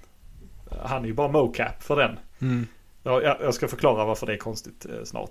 Har han Äh. inte kastat sin fru då? Eller inte hon... eh, Eh, nej, nej? nej. Alltså hans, hans hustru som är med i Peacemaker. Mm. Eh, bör man ju se, tycka att hon bör vara kastad. Men det har officiellt inte gått ut. Nej. Kommer nog. Mm. Precis. Eh, Gunn har också fått eh, understryka att Gal Gadot, Ezra Miller, Jason Momoa, Henry Cavill. Ingen av dem har fått sparken. För det har han fått mycket skit för att han sparkade så duktiga skådespelare. Eh, ingen av dem har fått sparken men ingen av dem är officiellt castad till någonting nu. Detsamma gäller alla andra DC-skådisar. Visst, vi har ju pratat om de här många mötena som The Rock och, och, och, och så har haft med Gunn. Och det, det, det de vill understryka är liksom att det är mycket möjligt att vi kommer att jobba med de här människorna. Men vi vet inte hur exakt än. Nej. Så ingen har fått sparken, ingen är off the table. Eh, men, ja. Eh, just Ezra Miller har ju varit eh, problematisk med tanke på hens liksom, brottsliga gärningar och så vidare. Och så. Mm. Eh, Ezra Miller har ju, ja, vi har pratat om, om, om, om det, så vi behöver inte gå in på det mer. Eh, och man kan säga att det Gunn har gått ut och sagt, apropå Ezra Miller, är eh, det viktiga är att Ezra Miller får vård, mår bättre. Sen kan vi prata om hur vi fortsätter. Mm. Och där, det är där det står just nu. Eh, Gunn har också fått gå in och, och säga han, naturligtvis får han då gå in och svara på alla så här när någon säger något dumt eller gör något dumt. Nu, inte för att det glossa över allt det Ezra Miller gjorde för det var väldigt dumma grejer. Mm. Kriminella och väldigt dumma grejer. Men eh, Zachary Levi som spelar Shazam eh, tweetade någonting i, som, som, som skulle kunna tolkas som typ vaccinresistent typ. Eller så här. Det, var inte uttryckligen så men man skulle kunna tolka det så och då direkt gick Twitter till James Gunn så "Äh, ska du jobba med honom kan du, kan du? Och, och så att Gunn fick gå ut med ett statement där han sa så här jag kan inte ändra mina planer bara, bara för att en filmskapare eller skådespelare säger någonting jag inte håller med om. Eh, det måste ni förstå. Ja. Sen om den personen gör något omoraliskt eller kriminellt, då får vi tänka på ett annat sätt. Men jag kan inte jag kan inte ändra på det här planet. Och Zachary Levi är också en av dem som liksom inte heller är, är, är castad eller varit på tapeten. Liksom. Han är Shazam, men vi vet inte om han kommer fortsätta vara Shazam. Nej. Eller om Shazam fortfarande kommer vara en grej efter rebooten. Det vet vi inte. För, eh, nu ska jag dra för dig, Andreas, den första delen av tioårsplanen. Kapitel 1 av 2. Men dock. Vill du höra allting vi ska få? Ja, får jag bara göra ett Ja. inspel här? Eh, anledningen kanske till att man... Eh, att de inte vet eh, huruvida vissa av de här skådespelarna är kommer castas eller inte är kanske, kanske kan vara att man vill binda upp dem på väldigt långa kontrakt. Eh, och att det nog eh, behöver förhandlas med de här enskilda individerna ganska mycket. Eller med andra skådespelare liksom. Om man nu tänker byta ut någon av dem. Att eh, det där kan nog dröja rätt länge liksom. Eh, eller vad tror du? Det, jag tror att det är huvudet på spiken. Det är, och, och även så här, de sparade säkert för att kunna göra stora avslöjanden. Liksom, Mm. säga, nu kan vi gå ut med att säga att den här kommer att spelas av den här. Liksom. De, överlag så håller de ju hårdare på hur informationen kommer ut. DC har, har ju haft ett problem i flera år att det har liksom varit, ja, nu säger ryktet att det ska komma en Hourman-film. Ja. Jaha, och sen, och sen så, så skrotar de den och då får de skit för att de skrotade den här filmen som rykte. Alltså, ja. Just Det- det, det- den kommer jag ihåg. Har säkert pratat om innan tror jag. säkert, säkert, säkert. Ja, men för det var ju det som hände med Satana-filmen och det som hände med New Gods-filmerna. Liksom. Så här, de utannonserade dem bara halvt om halvt och sen skrotades de. Så de fick liksom i princip bara skit. liksom, med all rätt. Ja, ja. Men Mm, första Eh, kapitlet. Första kapitlet heter Gods and Monsters. Och det, det har, just det har tidigare varit namnet på en tecknad DC-film som utspelar sig i ett alternativt universum. Men den, de verkar inte ha så mycket med varandra att göra. De verkar mest ha lånat den titeln. Eh, och det är alltså då titel, eh, titeln på kapitel 1 utav 2. Eh, tioårsplanen är, har två kapitel. Eh, och eh, den, eh, det, det kapitlet kommer att börja lite lätt, lite smått med två stycken aperitiffer i form av tv-serier. Den första, eh, båda de här tv-serierna har Viola Davis som Amanda Waller för övrigt också, som eh, fortsätter från Suicide Squad och Peacemaker. Den första av de här två, det är tv-serien Creature Commandos. Och det är en tecknad tv-serie som Gunn redan har skrivit alla avsnitt. Det är lite som när han under covid skrev alla avsnitt av Peacemaker. Mm. Eh, Han verkar ha gått in i någon fuke state och bara skrivit en hel serie så nu är den färdig. Eh, och den är baserad på en väldigt märklig serie från 80-talet som vi, vi har nämnt den i några Crisis-avsnitt när vi pratar om så här konstiga andra världskrigskaraktärer som DC har. Då har vi Okej. nämnt Creature Commandos. Så det handlar liksom om amerikanska soldater under, jag tror det är andra världskriget, som är monster på olika sätt. Alltså där är en vampyr, där är en, ett Frankensteins monster, där är... Och det här Frankensteins monstret är alltså inte den här Frankenstein som vi har pratat om tidigare som är med i Final Crisis. Det, det så har fler Mm. och jag menar, de monstren heter inte ens Frankenstein. Det är ju professorn som heter, doktorn som heter Frankenstein. Ja. Men det, det orkar vi inte med att gå in på nu. Eh, och laguppställningen i den här tv-serien, den, är, den verkar dock vara liksom annorlunda från originalserierna. För att i den här tv-serien, då verkar det vara DCs Frankenstein. Alltså det vill säga inte den här soldaten som effektivt var ett Frankenstein-monster, utan DCs Frankenstein. Och även karaktären Bride of Frankenstein, som då sitter ihop med DCs Frankenstein. Och Bride of Frankenstein, hon ska vara huvudpersonen i serien. Sen är det den gamla Batman-skurken Dr. Phosphorus, som ingen Jaha. minns. Mhm. Eh, och sen är det eh, en annan eh, märklig eh, andra världskrigs eh, karaktär, G.I. Robot, som jag också tror att, jag tror Fredde har nämnt Mm. i, någon gång. Eh, en ny karaktär, kvinnlig karaktär liknande liksom The Creature from the Black Lagoon. Eh, sen Rick Flag, fast inte Rick Flag från eh, Suicide Squad utan Rick Flags pappa. Han som basade över original Suicide Squad i serierna. Rick, Rick Flags senior. Eh, och sist men inte minst, Weasel. Spelad då utav av Sean Gunn från Suicide Squad. Ja. Och eftersom Weasel inte har några repliker i Suicide Squad och Sean Gunn bara gör hans mocap. Så vet jag inte riktigt hur han ska göra rösten i den här tecknade tv-serien. Men det återstår väl att se. Eh, Ja. Det var rätt rolig tror- den eh, tyckte jag, Weasel. Ja. Ja, jag, vill, jag med. Jag blir jätteglad. Och jag menar, det är ju till och med en post-credit scene i Suicide Squad där man bekräftar att Weasel överlevde. Ja, just det. Kanske har Sean Gunn, eller James Gunn planerat detta ända sedan dess. Ja. Who knows? Men visst, eh, Äh. visst, visst, är det, eh, visst var det här väldigt otippat? ja. Alltså, det var ju ingen som hade spekulerat i att Creature Commando skulle vara eh, en del här liksom. I, och, och det får jag säga att jag älskar. mm. Eh, det är ju, jag, jag tycker att det är en jätteintressant grej. Alltså när, när James Gunn gjorde Guardians of the Galaxy för Marvel, då plockade han ju upp en serie som ingen direkt mindes. Och valde att fokusera, alltså, och den gick ju och blev dunderpopulär. Mm. Liksom. Det går ju att göra, det finns ju jättemycket gött att hämta liksom, som inte är i DCs fall Superman, Batman, Wonder Woman. Liksom. Och Det- Peacemaker det- är lite samma. Alltså det är väl Precis. eh, inte... Jag vet inte ens vad jag... Jag förväntar mig inte mycket när jag hörde om den först liksom. Bara, Va? Nej, Eh, Men man, grejen är att man vet ju inte.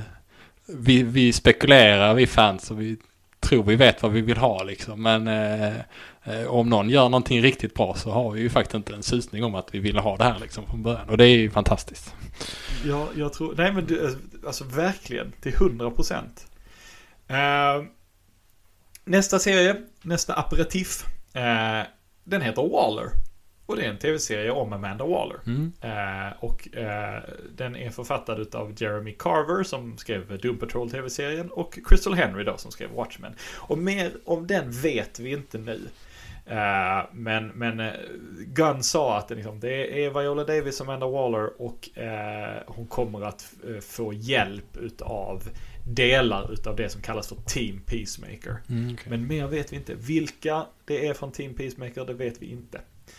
Eh, om det är Jennifer Holland, alltså som, eh, kommer inte ihåg vad hennes karaktär, hans fru, vad hennes karaktär heter minns jag inte. Eller om det är Peacemaker själv, eller det återstår att se. Mm. Det, det var de två aperitifferna. Mm. Eh, och sen så kommer det som inleder New DCU. För, Filmens... förlåt, vet man när de kommer? Eh, Eller det är kapitel 1, men vet man när? Nästa år. Nästa år. Aperitifferna kommer nästa år. 2024. Ja, Mm. eh, är jag nästan säker på. Det är väldigt få av de här som faktiskt har datum. Mm. Men jag har för mig att det är så att de kommer 2024. Eh, sen kommer det som inleder då New DCU, nämligen filmen Superman Legacy. Den är eh, författad av eh, James Gunn själv. Idén fanns där redan innan han tog över DCU. Det är någonting som han har, jag tror vi har pratat om det i tidigare avsnitt, att Mm. Gunn en gång har sagt att han ville skriva, det fanns två grejer han ville skriva. Suicide Squad och Superman. Och detta verkar vara hans Superman-historia. Den har han väl velat berätta väldigt länge. Eh, han har inte sagt jättemycket om det, men han har sagt så här att detta är en, det är en mer detta är en vänligt sinnad idealistisk Stålman. En som aldrig skulle kunna döda. Alltså detta är ju ett sätt för Gunn att säga det vill säga inte Henry Cavill Superman från Snyder-filmerna. Uh, och ett, liksom, det, det är så här, för oss tittare, den beskrivningen är ett väldigt långt steg, ty, tycker i alla fall jag, från då den, den uh, randianske Stålis i Zack Snyders filmer. Jag, jag såg en fantastisk videoessä om eh, just eh, Zack Snyders filosofi och eh, ideologi eh, rörande objektivism och Ayn Rand och hur han applicerar den på sina hjältar i eh, Man of Steel och Batman v Superman. Så den, den, den, den verkligen satte fingret på varför jag inte gillar karaktäriseringen av de figurerna i de filmerna. Eh, för jag menar, Man of Steel är en helt okej film. Men jag hatar Stålis i den. Varför gör jag det? Jo. Och så. Mm. Medan Batman v Superman är en helt värdelös film. Mm. Men jag hatar också karaktärerna i den. Mm. Varför går jag alltid hit? Strunt i det. det uh, Gunn har också understrukit att detta inte är en origin movie. Uh, liksom, här, den här Stålis-filmen kommer handla om en Stålis som har varit aktiv ett tag. Och det har fått internet att helt orimligen börja spekulera i att det inte är Clark Kent, Kal-El, utan att det är John Kent som är huvudpersonen mm -hmm. i den här mhm. filmen. Och då är folk på grund av det då jättearga för att han är ju gay. Ska James Gunn nu göra Gay-Stålis-filmen? Åh oh, herregud. Jaha. Vad folk kan... Eh, ja. Har man inget att vara upprörd över så... Ja. Mm. Men jag, det, jag säger som jag alltid säger i de här situationerna att eh, det, det, det är klicks att meddela hur arga folk är. Så är det så att, eh, mm. Och det gör jag ju också nu. Så att, det, det, behöver, det, är inte många som behöver vara arga för att det ska bli många klicks. Så nu, nu kommer jag att, ja just det, Superman Legacy den, den har premiär den 11 juli 2025. Det är satt. Oj. Ja. Det är, att, och det är den som inleder? Det är den som inleder. Så att 2025 börjar, kan man säga, tioårsplanen. Långt, lång tid känns Vilket det som, gör... men det är inte så långt kanske. Ja, men det gör att tioårsplanen slutar eh, samma år som Batman blir public domain. Ja. Mm. Om de inte ändrar copyright-reglerna igen. Vilket de förmodligen kommer göra om, man, om vi nu ska vara helt krassa. Mm. Men nu, nu, nu är det ju, det här är ju, inte alla projekt naturligtvis. Eh, så nu kommer jag gå igenom eh, eh, några tv-serier och några filmer. Men jag börjar med tv-serierna. Eh, jag gör detta för att då, ingen av dem har liksom direkta eh, premiärdatum och så. Så det finns ingen anledning att ta dem i någon speciell ordning annat än den jag har skrivit dem i. Eh, och den första tv-serien eh, som jag tänker prata om det är en tv-serie som heter Lanterns. Eh, en serie som handlar om halvjordan, också känd som Hal Jordan, och John Stewart som är eh, buddy cops. Yeah. Alltså, eh, I lite såhär true detective-stil. Nu har jag aldrig sett true detectives, men, men jag, jag, jag gissar att det är en bra sak. ganska så här jordbaserad. de sa terrestrially based, sa de när de beskrev det. Och jag är inte säker på om de menar då att de tar de två jordiska gröna lyktorna eller att de vill ha en historia som utspelar sig mer på jorden. Det vill säga kanske med lite nerkraftade lyktor, kanske som Denny O'Neills mm. Green Lantern, Green Arrow tv-serie. Uh, det, vi vet inte mycket mer än att det handlar om de två. Att det förmodligen kommer dyka upp, de sa lite koj så här att det kommer förmodligen dyka upp lite andra Lanterns i den här ja. serien också. Uh, och att Eh, den övergripande storyn kommer att röra ett mysterium som de kommer att undersöka och det mysteriet det kommer att vara det stora huvudsakliga mysteriet som liksom den, den kommer att övergripa alla filmer och serier liksom. I det eh, kapitlet eller? Hela? Ja, alltså, alltså tänk som eh, Ja men Som vi pratade om Villains United exempelvis. Den, mm. Det är ju sin egen historia. Men det rör sig någonting i bakgrunden i den här historien som rör sig mot någonting större. Crisis. Crisis.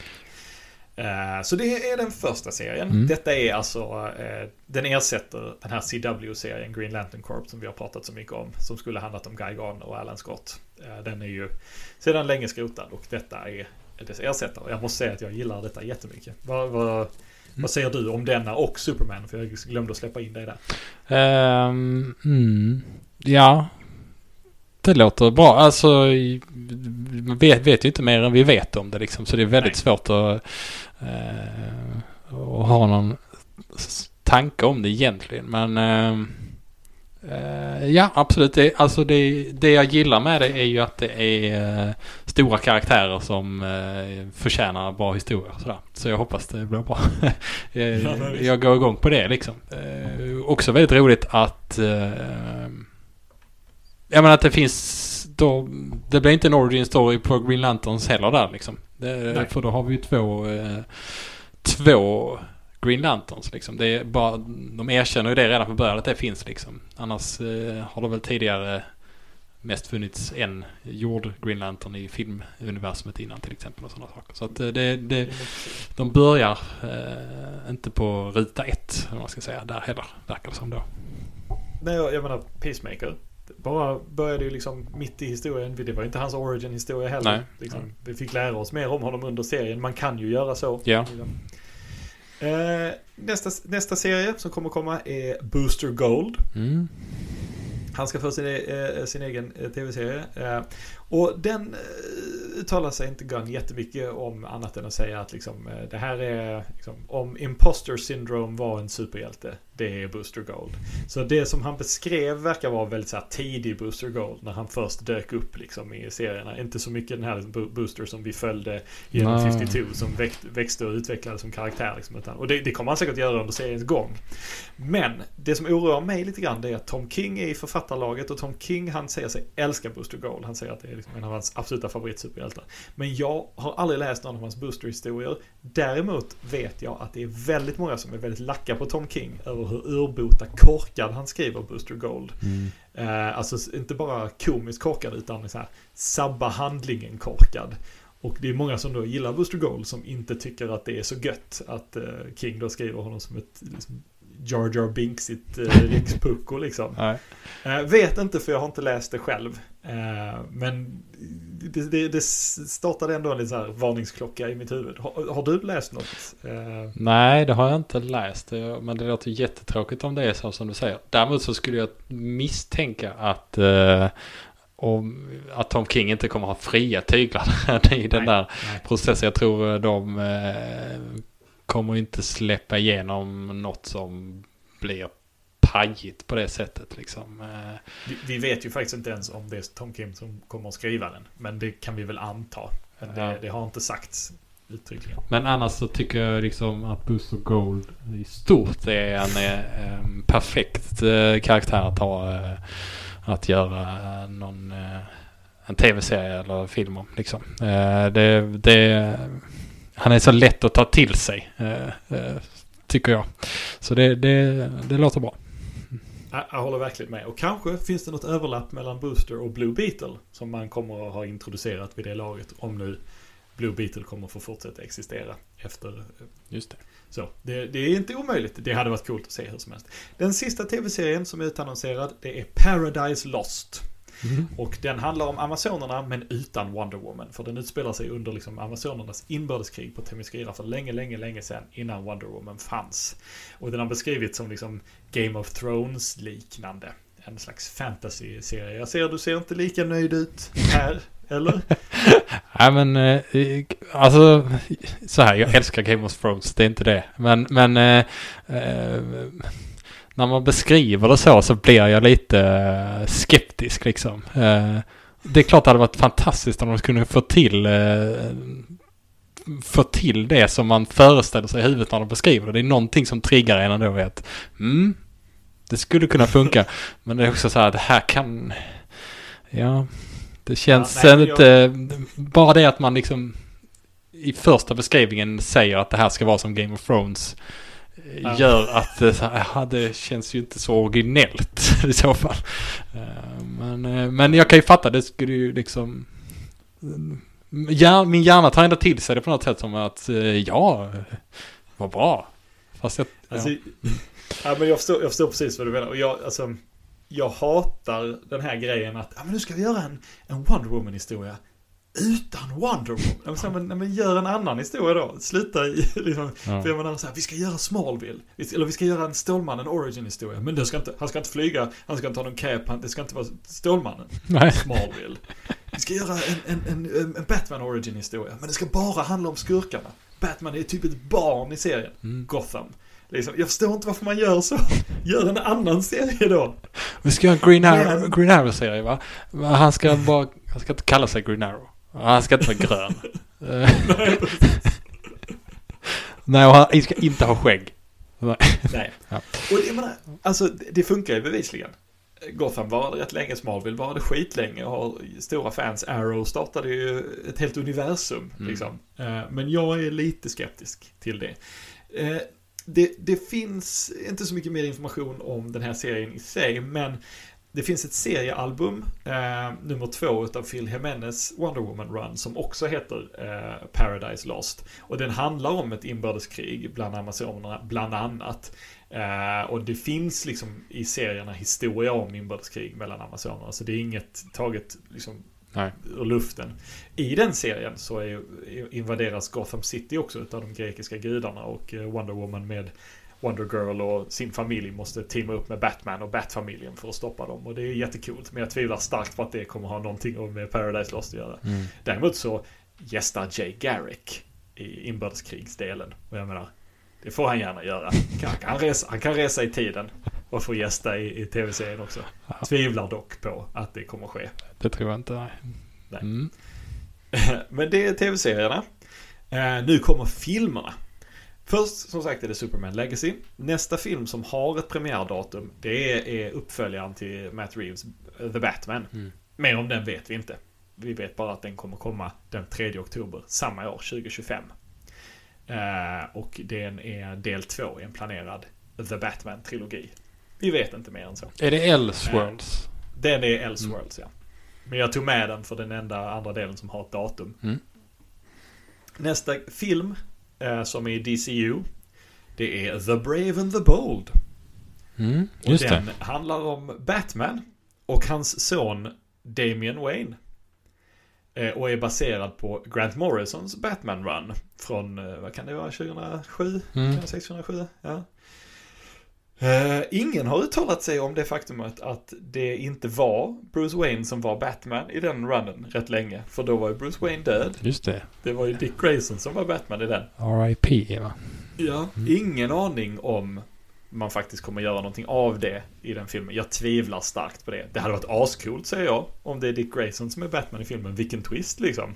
Och så kommer Bruce tillbaka på något annat sätt liksom. Så, men, men Är det, är det, är det, kommer det vara Batmans intro till... ja, det, Det- är så det är Batman introduceras till New DCU. Eh, och vi får anta då att den här Batman har varit Batman ett rätt bra tag. För att jag menar Damian Wayne är åtminstone 10 år gammal. Liksom när han blir Robin och så. Eh, Safran har också sagt att filmen kommer inkludera ännu fler medlemmar av den utökade Läderlappsfamiljen.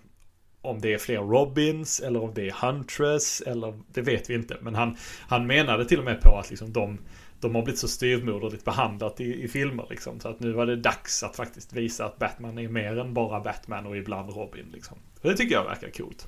Är du sån... Eh, Du älskar den här stora Bat-familjen liksom? Är du en sån? Det, det gör jag faktiskt inte. Och jag har haft lite svårt för de väldigt moderna serierna där de ska på något sätt samarbeta som en familj. Mm. För jag är så här, ja men vad gör Jason Todd där?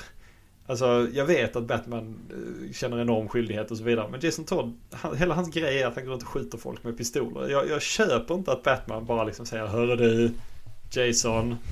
Har du mördat skurkar med pistoler nu igen? Ja. Ja, jag, jag, jag vet inte, jag tycker det är, jag, jag tycker det är pajigt. Däremot så gillar jag att han har god liksom, kontakt med alla sina Robins. Så att han faktiskt har ett team liksom. Alltså Hush är ju väldigt mycket så att han liksom samarbetar med Dick Grayson, med, med Tim Drake. Att han liksom eh, lägger ut eh, att han måste lita på fler och fler människor och så vidare. Det, det tycker jag om. Mm. Det är bara, jag, jag vill inte ha det för familjärt. Jag vill inte att de ska äta middag eh, tillsammans för mycket. Ja, Jag, jag håller med till 100%. Exakt så vill jag ha det också. Jag vill att kontakterna får jättegärna finnas där. Men det behöver liksom inte vara eh, eh, som att de är en hel, som ett lag liksom. Eh, Det är, jag, jag tycker det blir för mycket. Ja, och, och, och för, ofta tycker jag Batman-historia är bäst när det bara är Batman eh, kan jag känna. Men eh, det där är en diskussion som, eh, som jag vet har funnits länge. Ja, ja. ja. Det är också så att Matt Reeves och, Sean, eh, och James Gunn har haft ett möte där de har suttit och liksom, eh, mappat ut sina olika läderlappshistorier så att de inte överlappar för mycket. Så att de inte skapar allt för mycket förvirring mellan berättelser och så vidare. Liksom. Eh, de kallar det för att doing air traffic control. Det vill säga Ja, att ja. de inte krockar i sina storylines och så vidare. Och de verkar ha ett väldigt bra samarbete. De verkar tycka det är väldigt kul att sitta liksom och, och, och kartlägga det här tillsammans. Så det är roligt.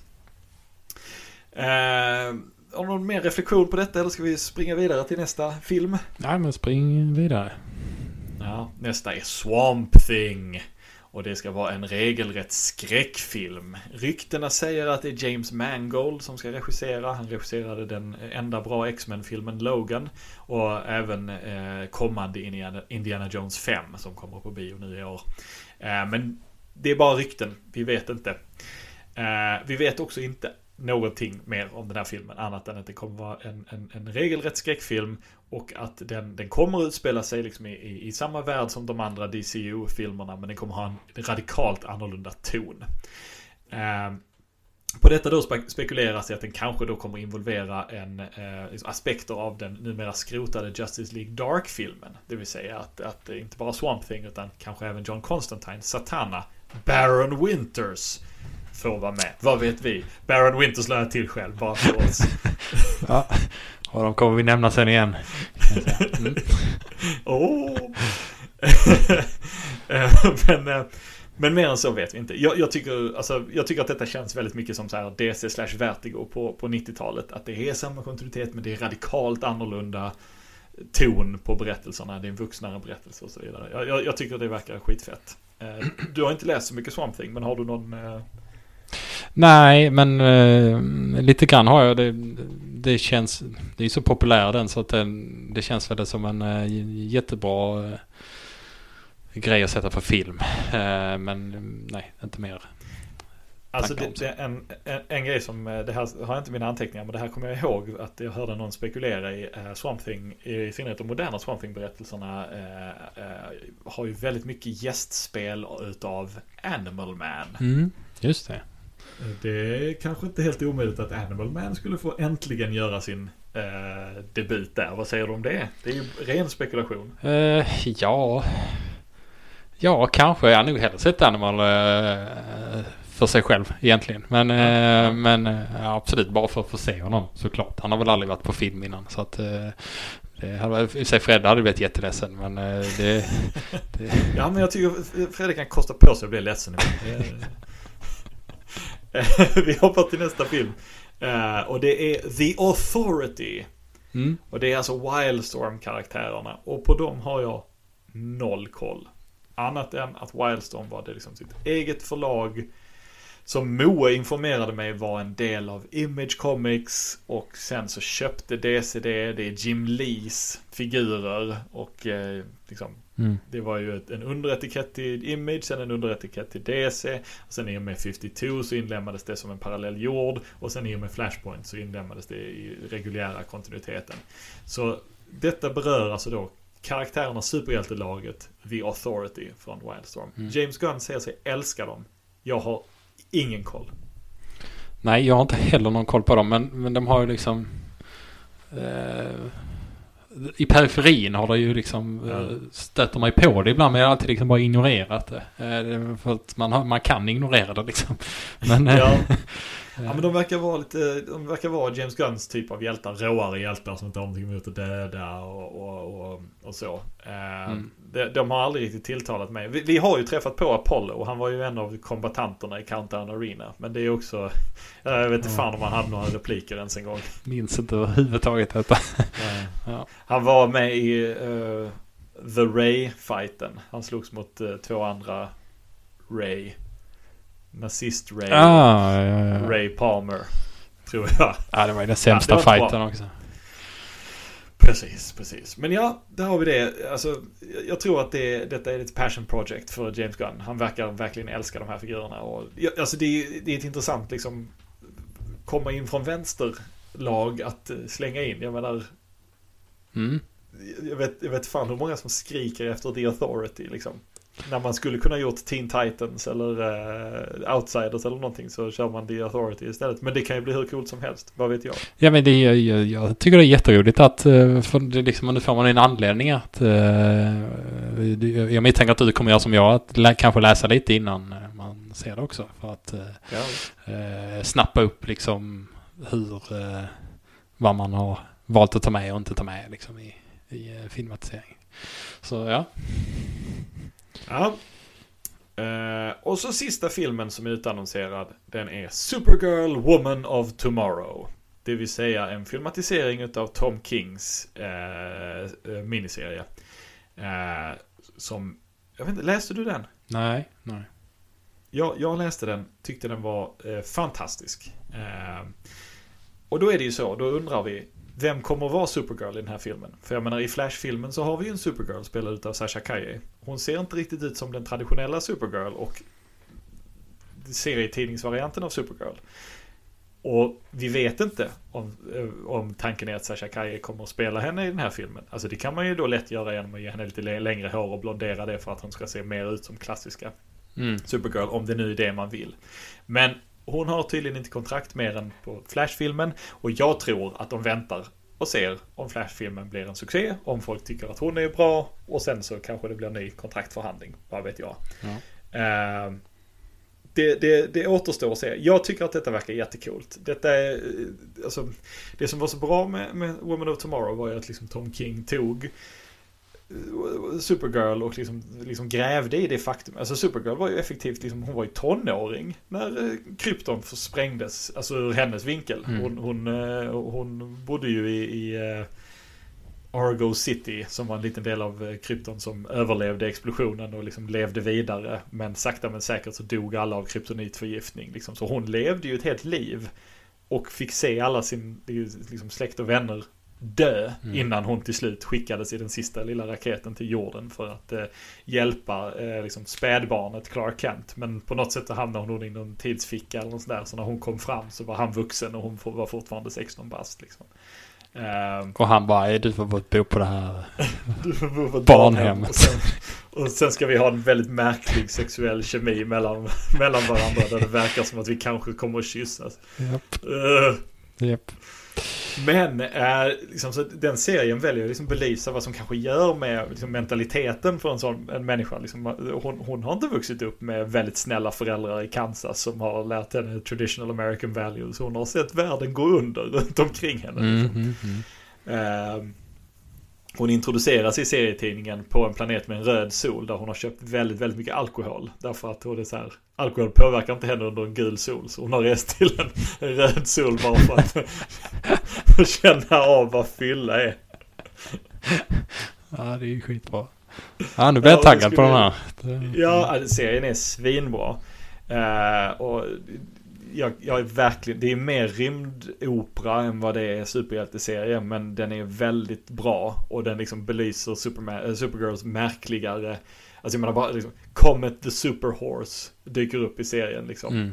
Eh, och, och, och så här och, och så tänker man, ja ja men Vet författaren att Comet the Superhorse egentligen är en tokig snubbe som förvandlade sig till en häst för att han var kär i Supergirl? Ja, jo det vet Tom King för... alltså här, ja men det... det Är jag, jag, jag är Streaky med, superduper va? taggad på detta. Streaky är inte med. Nej. Krypto är med dock. Ja. Mm. Men ja, favoriten är ju Streaky, det förstår jag. Och tyvärr. Tyvärr. Men de kanske tar in henne, eh, tar in Streaky till, eh, till filmen, vad vet jag. Men ja, det var, det var filmslejten alltså. Mm. Eh, eh, har du någonting eh, att flika in om, om Supergirl eller ska jag dundra vidare med, med, med det som inte nämnts? Eh, vi, jag tycker vi dundrar det. Jag har inte mer att säga om Supergirl just nu. Men det är Nej. spännande. Mm. Den, den uttalade planen är att använda DCs liksom stora karaktärer, Stålis, Läderlappen, för att liksom lyfta upp dess mindre kända figurer. Och det tycker jag den här slaten verkligen har avslöjat. Liksom allt från Creature Commandos till Supergirl. Och jag kan till och med säga att jag tycker att det är någonting de borde gjort för länge sedan. Mm. Eh, vi har ju pratat om det, kommer du ihåg när vi såg Green Lantern-filmen för länge, länge sedan och, Oh ja. och pratade om hur, hur gött det hade varit med ett eh, att man liksom, från marknivå skulle bygga upp ett DC-filmuniversum med lite filmer om, jag vet inte, Green Arrow eller eh, The Question. Ja, Liksom. Eh, Vi hade så, en plan där för hur allt skulle se ut. Men det, Den var så jävla bra den planen. Ja. Det är synd att jag inte minns så många detaljer. Uh, Gunn avslutade med att säga att DC är någonting som betytt väldigt mycket för honom sedan han var barn. Uh, hans mission statement det är att storytelling will always be king. Och uh, storytelling kommer liksom avgöra vad det är för... Liksom, det, det är storyn som är viktigast. Därför kommer man casta för att anpassa storyn. Eh, det kommer att eh, avgöra vilken rating filmen får. Alltså en, en, en Swamp Thing-film ska inte vara eh, liksom barnvänlig bara för att liksom, den utspelar sig i samma värld som de andra filmerna. Liksom. Om vi har en skräckhistoria om Swamp Thing, då kommer det behöva vara en skräckfilm Mm. som har en rating därefter och så vidare. Eh, och visst, det är klart man säger sådana saker. Eh, ja, jag växte upp med de här serietidningarna. Men om man har lyssnat på Gunn och han pratar om liksom, hur han förhåller sig till figurerna liksom, så, här, så är det nog rätt tydligt att han, han som många serieförfattare har vuxit, vuxit upp med det här och vill berätta historier i den här världen. Liksom. Och det, jag, jag, jag tycker det är gött. Jag är benägen att lita på hans, eh, hans eh, överdrifter eh, där liksom. Mm. Eh, och jag gillar tanken på att sätta storyn i, i, i första rummet. Alltså, det här var inte någonting de sa, men alltså motsatsen till det är ju hur The Rock gjorde med Henry Cavill-luringen liksom. Att eh, så här, ja men story var kanske inte det viktiga där, utan spektaklet att se potentiellt få se The Rock slåss mot Henry Cavill i nästa Black Adam-film var det som drev Mm. skapelsen av filmen. Liksom. Eh, inte för att liksom, dissa The Rock, alltså The Rock gjorde sitt bästa för att dra igång ett fungerande DC-filmuniversum. Så han, liksom, det ska han ha cred för det också, men ja. Eh, och att skaparnas visioner är liksom det viktiga. Och detta är ett litet så här slight sätt att peta på Marvel. Eftersom eh, liksom, man får väldigt mycket gjort i Marvel och James Gunn i synnerhet är väldigt duktig på att få in sina idéer i Marvel. Men man är alltid under eh, liksom, eh, eh, underlydnad eh, eh, Kevin Feige och, och den, den övergripande liksom, storyn. Det, det, och, och Disneys modell av att det får inte vara för mycket på ett sätt och det får Nej. inte vara för mycket på ett sätt. Liksom. Och det menar, och det, det har ju inte Gunn sagt, men man kan, liksom, man kan nästan läsa det i det han säger. Liksom, att här, är, är, här, är det, här, här tar vi in duktiga skapare och vill se vad de duktiga skaparna kan göra själva. Förresten, eh, du nämnde The Rock. För bara, Ja. Vet vad han gör nu? Förresten? Nej, Jag såg han hade, han hade köpt en eh, amerikansk fotbollsliga. Alltså du vet NFL. Det är ju den stora liksom. Super Bowl och allt det där. Och så finns det för alla de som inte är riktigt lika bra för att ta sig till NFL. Så har han köpt en, eh, en liga som är så halvamatörliga liksom. Där de... Jag, vet inte vad man ska göra med dem. Men han hade liksom dratt igång. de ska få slåss mot Henry Cavill Stålmannen gissar jag. Jag vet inte, men han var... Jag såg något klipp, han stod där på någon fotbollsplan och med någon mikrofon och drog igång liksom säsongen. Och bara, nu jäklar, nu kör vi. han, är, han är alltid igång med, med något liksom. Han har släppt Black Adam helt och hållet. Ja, stort samma. Ja, jag ska bara säga, det, det sista i Guns mission statement var att han understryker att detta inte är the Gunverse. Ja, Detta just det. är liksom Mm. the DCU. Som han basar över, men det är inte...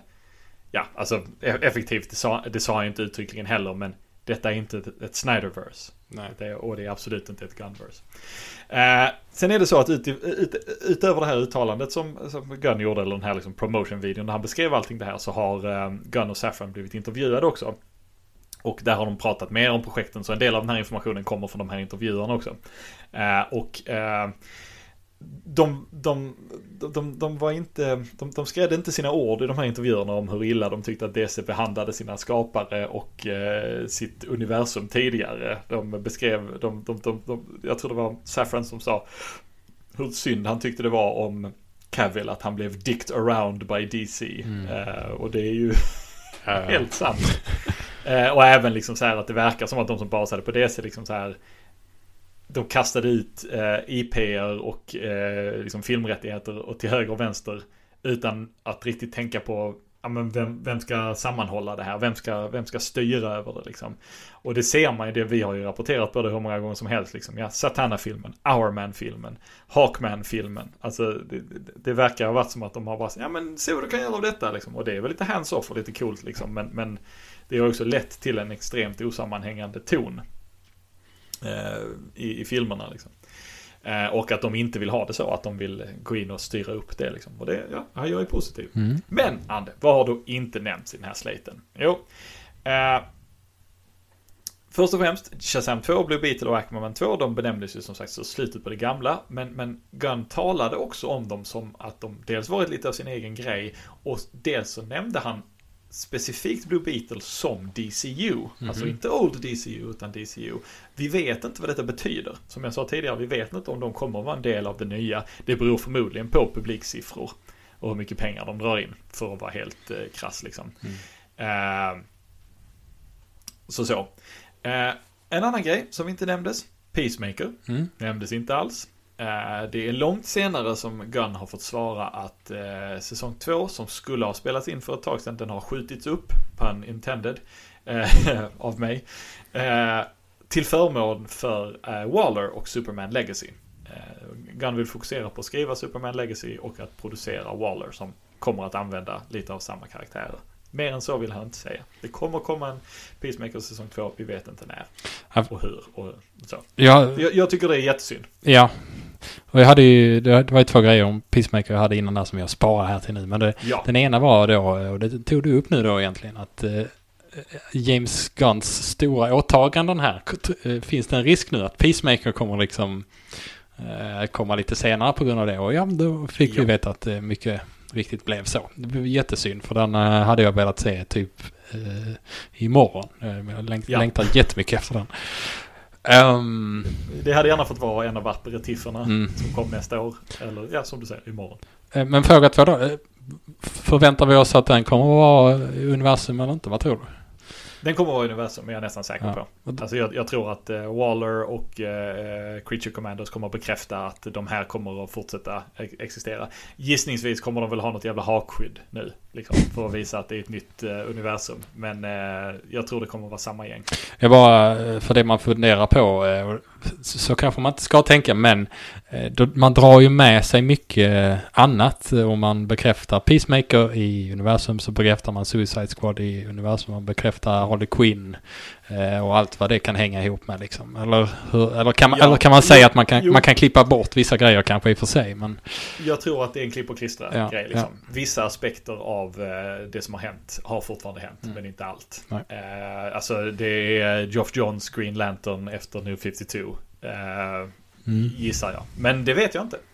Men jag gissar det. Ja. Ja, vi får, Eh, ja. Det, det, för det finns ju en risk där att det kan bli lite eh, förvirrande.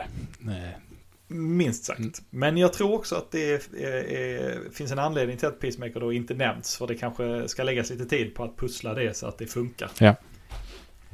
Eh, vad vet jag? Eh, jag menar herregud i sista avsnittet, spoiler av Peacemaker, dyker ju upp Justice League upp. Ja, nej men exakt. ja. Eh, mm.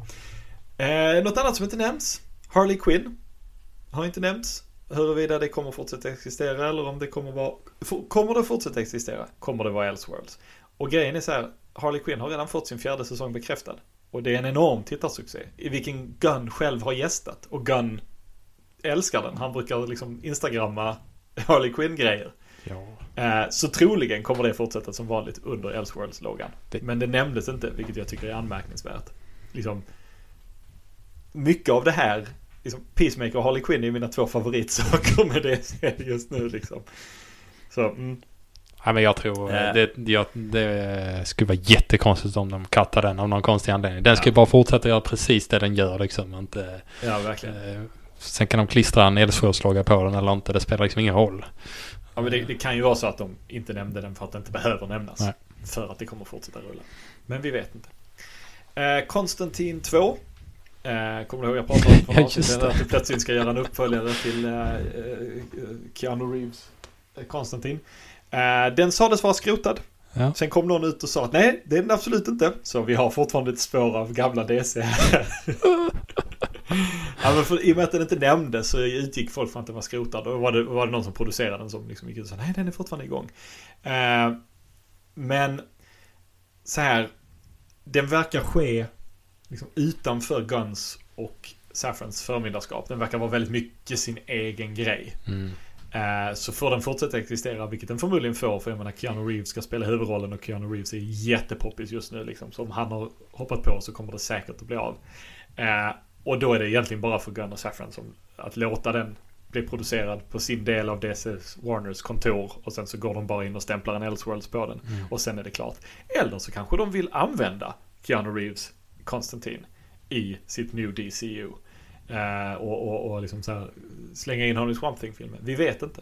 Eh, det är De, spekulation. ja. Ja, ja. Eh, The Penguin TV-serien nämndes inte heller, men den ska utspela sig i samma kontinuitet som The Batman och jag tror den har börjat filmas nu. Så den, den torde vara oskadd.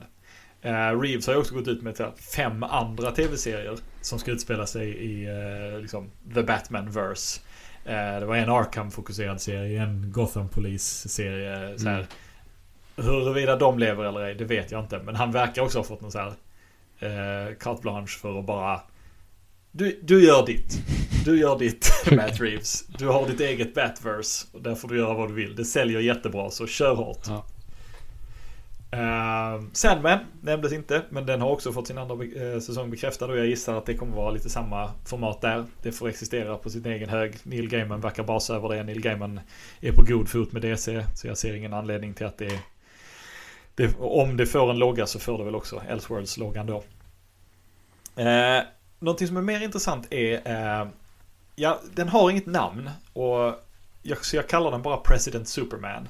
Mm. Det är ett projekt som varit igång jättelänge. En film som ska, eh, alltså, när den omnämns så säger man nästan alltid bara Black Superman. Den ska produceras av JJ Abrams och författas av eh, journalisten Tanishi Coates. Eh, och den har liksom bekräftats i efterhand som att den fortfarande är igång. Men det är en Elseworlds berättelse och Gun och Saffron verkar inte ha så mycket med den att göra. Eh, och jag kallar den President Superman för att om det är en, liksom en, en svart Stålman så är det förmodligen Calvin Ellis som vi träffade i, i Final Crisis. Cal L, aldrig tänkt på det. Mm. Och han var ju faktiskt president. Och han är ju fortfarande i serierna ibland. Och kallas ibland för President Superman.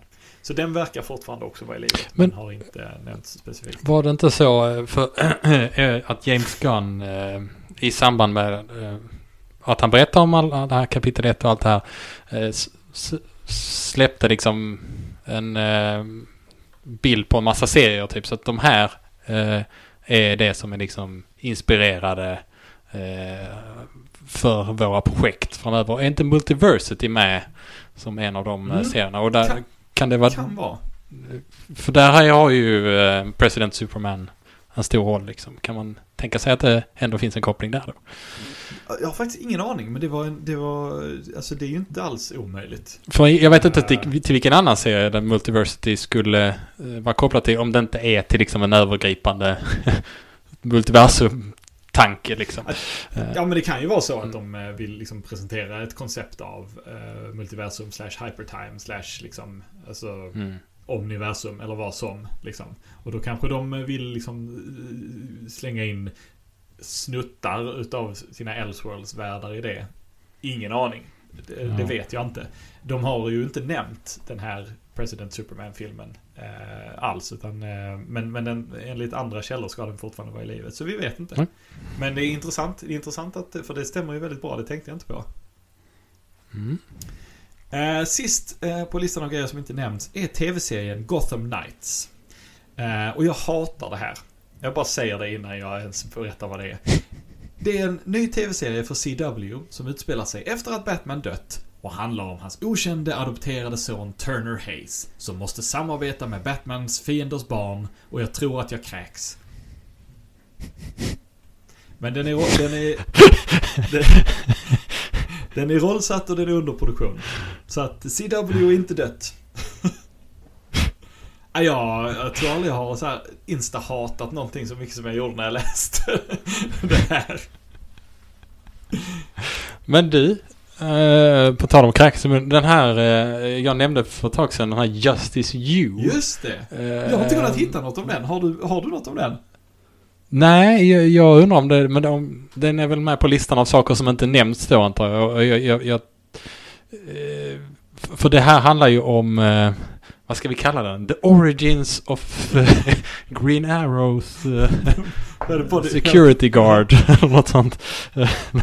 Nej men det, det skulle liksom vara han John Diggle från, alltså, som är med i, i Arrow-serien skulle liksom skapa sitt eget superhjältelag. Alltså det lät skittråkigt verkligen. Men den, det var liksom också en del av Arrowverse som fortfarande verkade leva. Jag bara undrar om vi har, vi har inte hört någonting Nej, sen. Jag, jag, jag, Eh, det är ett år nu snart. Jag slögooglar lite på den och har liksom letat efter den i, i, i, eh, när folk har diskuterat. Men jag har inte kunnat hitta någonting om den. Det sista jag hörde om Diggle var att han fick en, en grön låda som eh, när han öppnade den lyste grön för att man ville göra honom till liksom jordens Green Lantern i CW Arrowverse. Men det blev ingenting av det. Det är tydligen någon sån här Mm. post-credit scene där han får den liksom. Alla, Ja, green, okej. alla Green Lanterns får ju sin ring i en presentask. Det vet man ju från serien. Ja. Eh, Så vi har, gått igenom, vi har gått igenom det stora. Jag har egentligen bara eh, eh, sociala media-aspekten kvar. Just det, eh, där är två stycken. Eh, det, har, det har bekräftats till The Direct att det är två projekt till i kapitel 1. Men de Mm. är hemliga. Eh, Oh. Och eh, de vill inte prata om varför de är hemliga. Och de vill inte prata om... Eh, men, men jag tror att det är så här att eh, om de berättar vad det är så kommer spekulationer och det kommer avslöjas liksom för mycket om de berättar vad det är. De vill göra en, en reveal utav det. Men vi vet att det är två projekt till. Vad det är vet vi. Tror du det är stora grejer då? Gissningsvis. Alltså jag, jag tror att när de säger vad det är så kommer liksom Då kommer the cat vara out of the bag liksom. Det, eh, så det är streaky-filmen då. Eh, och, och, Ja, precis. och vad, Icicle. ja, ja men alltså så här, det skulle kunna vara, jag hoppas det inte är det, men det skulle kunna vara att de presenterar Crisis on Infinite Earths.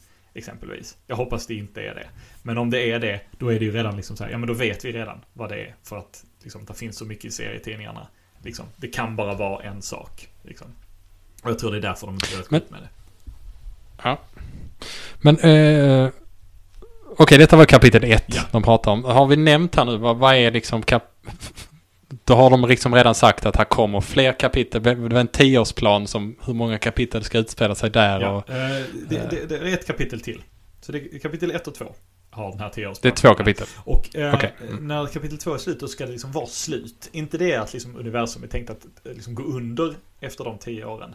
Men det är liksom, det är, och jag kan ha fel här, men som jag tolkar det så är det liksom, det här är det vi utformat. Det har två kapitel, det är en historia som har en början och ett slut som berättas i många olika projekt över de här tio åren. Sen efter Mm. det kan man börja hitta på annat.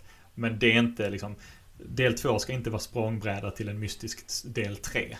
Nej, nej. I, i alla fall nu. Det kommer gillar liksom- man ju ändå. Ja, det är Faktiskt. jätteskönt. Det är Ja. jätte, jätte, jätteskönt. Eh, Men det, det, det är jag som har tolkat lite grann deras svar på olika frågor. Så det här avsnittet är aplångt, eh, Mm. Andreas. Men Mm, ska mm, vi mm. snabbt ta eh, sociala media-grejen också? Ja, riva av det också. Jag tror eh, det, om man lyssnar på det här i ett streck så är man galen. Man har säkert tagit en paus emellan. Ja, Jag hoppas det. Eh, när detta hände så började eh, ett gäng olika hashtags trenda på sociala medier. Eh, den som eh, fick mest traction var eh, Sell the Snyderverse to Netflix. Där folk ville att Warner skulle sälja Alla- med alla- Snyderverse. Jag är så alla att Snyders grejer till Netflix. Så att Netflix kunde liksom låta det fortsätta leva. Anställa alla de här människorna som Gunn så kallblodigt sparkat och fortsätta göra filmer liksom. Och där var Gunn tvungen att gå ut i, i eh, göra ett statement och säga så här. Alltså Netflix har, har aldrig uttryckt något intresse av att köpa de här grejerna. Och, och ni utgår från att jag och, och uh, Snyder är ovänner. Det är vi inte. Han ringde mig häromdagen bara för att gratulera mig och säga hur spännande han tycker det här är. liksom, vi är kompisar.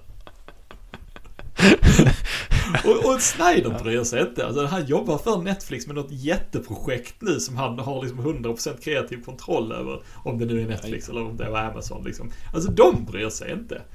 De, de, liksom, de, de har släppt detta. Men ja, Är det så mycket att kämpa för? Alltså också. Det är liksom... det coolaste filmögonblicket någonsin är när Flash gick in i Speed Force. Nej. Nej, Nej. det är ju inte det. Men det, det, det här belyser något som jag tycker är rätt kul. Att Gunn är väldigt duktig på att bemöta folk i sociala medier. Han är duktig på att teasa, han är duktig på att prata med fans, han är duktig på att läsa av vad fans vill. Han är duktig på att prata direkt till publiken. Han är också väldigt, väldigt duktig på att liksom, när någon skriver någonting som är fel, så går han gärna ut och säger nej, så här är det faktiskt inte. Eh, och, och det är jävligt skönt. Alltså man får, han är väldigt transparent, man får väldigt Mm. bra svar.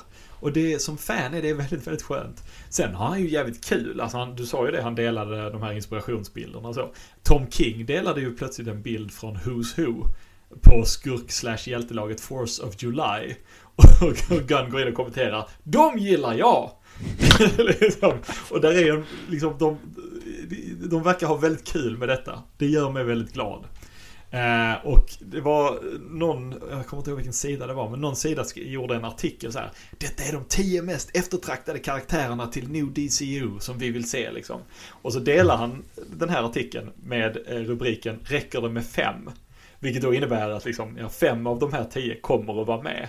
Mm. Och de här tio är Nightwing, Martian Manhunter, Lobo, Brainiac, Deathstroke, Jason Todd, Satana, The Court of Owls, Mr. Freeze och John Constantine. Mm. Och jag menar, vilka Mm. hoppas du mest att det ska vara? Är det Jason Todd? Nej. Eller ja, kanske om man berättar. Ja, det är det stannar vid hans död liksom. Ja. Men, eh, mm. Nej, det var ju spännande. Ja. Ja. Eh, sen är det också så att eh, det var flera serieskapare, inte minst eh, J.M. DeMatteis, som eh, genom det här uttalandet om filmslaten för första gången fick reda på att karaktärer de skapat ska filmatiseras. Det vill Mm. säga att ingen från DC Warner eh, gick till dem först. Nej. Utan, eh, så, och det är rätt trist. Det betyder också i princip att de inte kommer få ett öre för det här. Nej. Och det är, det är, om man nu ska vara så här, det, de har, det är work for hire-kontrakt, de är inte berättigade till någonting. Men Nej, nej. också, varför inte? Bara, varför inte? Eh, och till Guns cred faktiskt, så eh, när det här började hända, då gick han ut och just, liksom visade upp serier som de kommer att basera berättelserna på. Precis som du sa med Multiversity Mm. och så vidare. Och det har lett till eh, att det har blivit en dramatiskt ökad försäljning på många av de här serierna. Och då kan man ju hoppas att det också leder till att dess skapare faktiskt får lite pengar. Eh, så ja, det rätta borde, tycker jag, borde varit att ge dem ordentligt betalt från början. Men det här är åtminstone lite bättre än att inte Mm. göra någonting alls. Eh, och jag tror Supergirl Woman of Tomorrow sålde slut på Amazon tror jag nästan direkt efter det här uttalandet. Så Tom King är nog glad. Ja, ja, ja. Ja, han är ju involverad också. Så att, Jo men precis. Men även liksom andra serier har man sett en märkbart ökad försäljning. Liksom. Så man hoppas att de serieskaparna får någonting utifrån det. du förresten, vi, på tal om sociala medier. Vi pratade ju för, många avsnitt sen om eh, att James Gunn tweetade ut en bild på Mr. Terrific. Just det. Mm. Just det. Eh, vi, har, vi har inte hört något mer om det Nej. va? Nej. tyvärr. Vad tror du JSA? Är det en av de här projekten som är hemliga kanske? Jag misstänker att det kanske snarare är en filmatisering av den här Adam Strange eh, berättelsen där Mr. Terrific är med. Nu Mm. eftersom Tom Den King som du är läste? Ja, den, det kan vara för att jag har det färskt i huvudet men också för att Tom King är med i författarlaget och redan en av Tom Kings berättelser ska filmatiseras. Så jag tror... Jag hade hellre sett att det var JSA men jag, Ja. jag lutar mer åt att det är, är den. Vi får se. Ja, jag tror... Uh, osannolikt tror jag att JSA eh, kommer med. Ja, det var ju liksom ingenting som gav oss en indikation på att någon JSA-närvaro skulle finnas här. Och det, ja, det gör mig lite ledsen. Men det behöver inte... Det kan vara så att ett av de hemliga projekten är JSA. Gissningsvis inte. Men de har ju ändå, de här Creature Commando skulle väl vara någon andra världskriget grej. Ja. Så att de, de kanske har något... Uh, kan ju bli något, någon koppling där kanske. Alltså om vi nu ska vara sådana i serierna så är ju Task Force X, alltså Suicide Squad, det är ju någon slags naturlig fortsättning på Protocol X som är, det vill säga All-Star Squadron. Eh, det som eh, USAs regering använder för att rekrytera eh, superpowered individuals, alltså Mm. All-Star Squadron, JSA. Så att det, det, finns, det är inte alls omöjligt att man, man för in någon slags historik och visar att det en gång fanns ett superhjältelag på, på 40-talet. Liksom. Geoff Johns är inte alls involverad här i någonting eller? Verkar inte så nej. Nej. Han har ju återvänt till. DC nu. Ja, precis. Han har ju återvänt till DC och skriver en massa grejer nu. Så att, eh, Ja. Skriver JSA där. Precis. Men ja, det var fruktansvärt mycket nyheter, Ande. Ja. Nu, nu är jag helt spänt. Och vi, det här är vårt längsta avsnitt någonsin. Ja men det, jag tyckte det var jätte nice att få det eh, downbreakat så här. Ja. Det blev det engelska eh, i varannat ord. Men eh, eh, tusen tack för att du har eh, sammanställt och researchat allt det här. Det var jätteintressant. Det var man, nu blev man ju väldigt, väldigt taggad. Blir jag i alla fall på att, på att få börja titta på, på det här när det kommer. Ja, jag också. Mm. Men först får vi ta oss igenom någon Blue Beetle-film och lite sånt innan det börjar på riktigt då. Just det.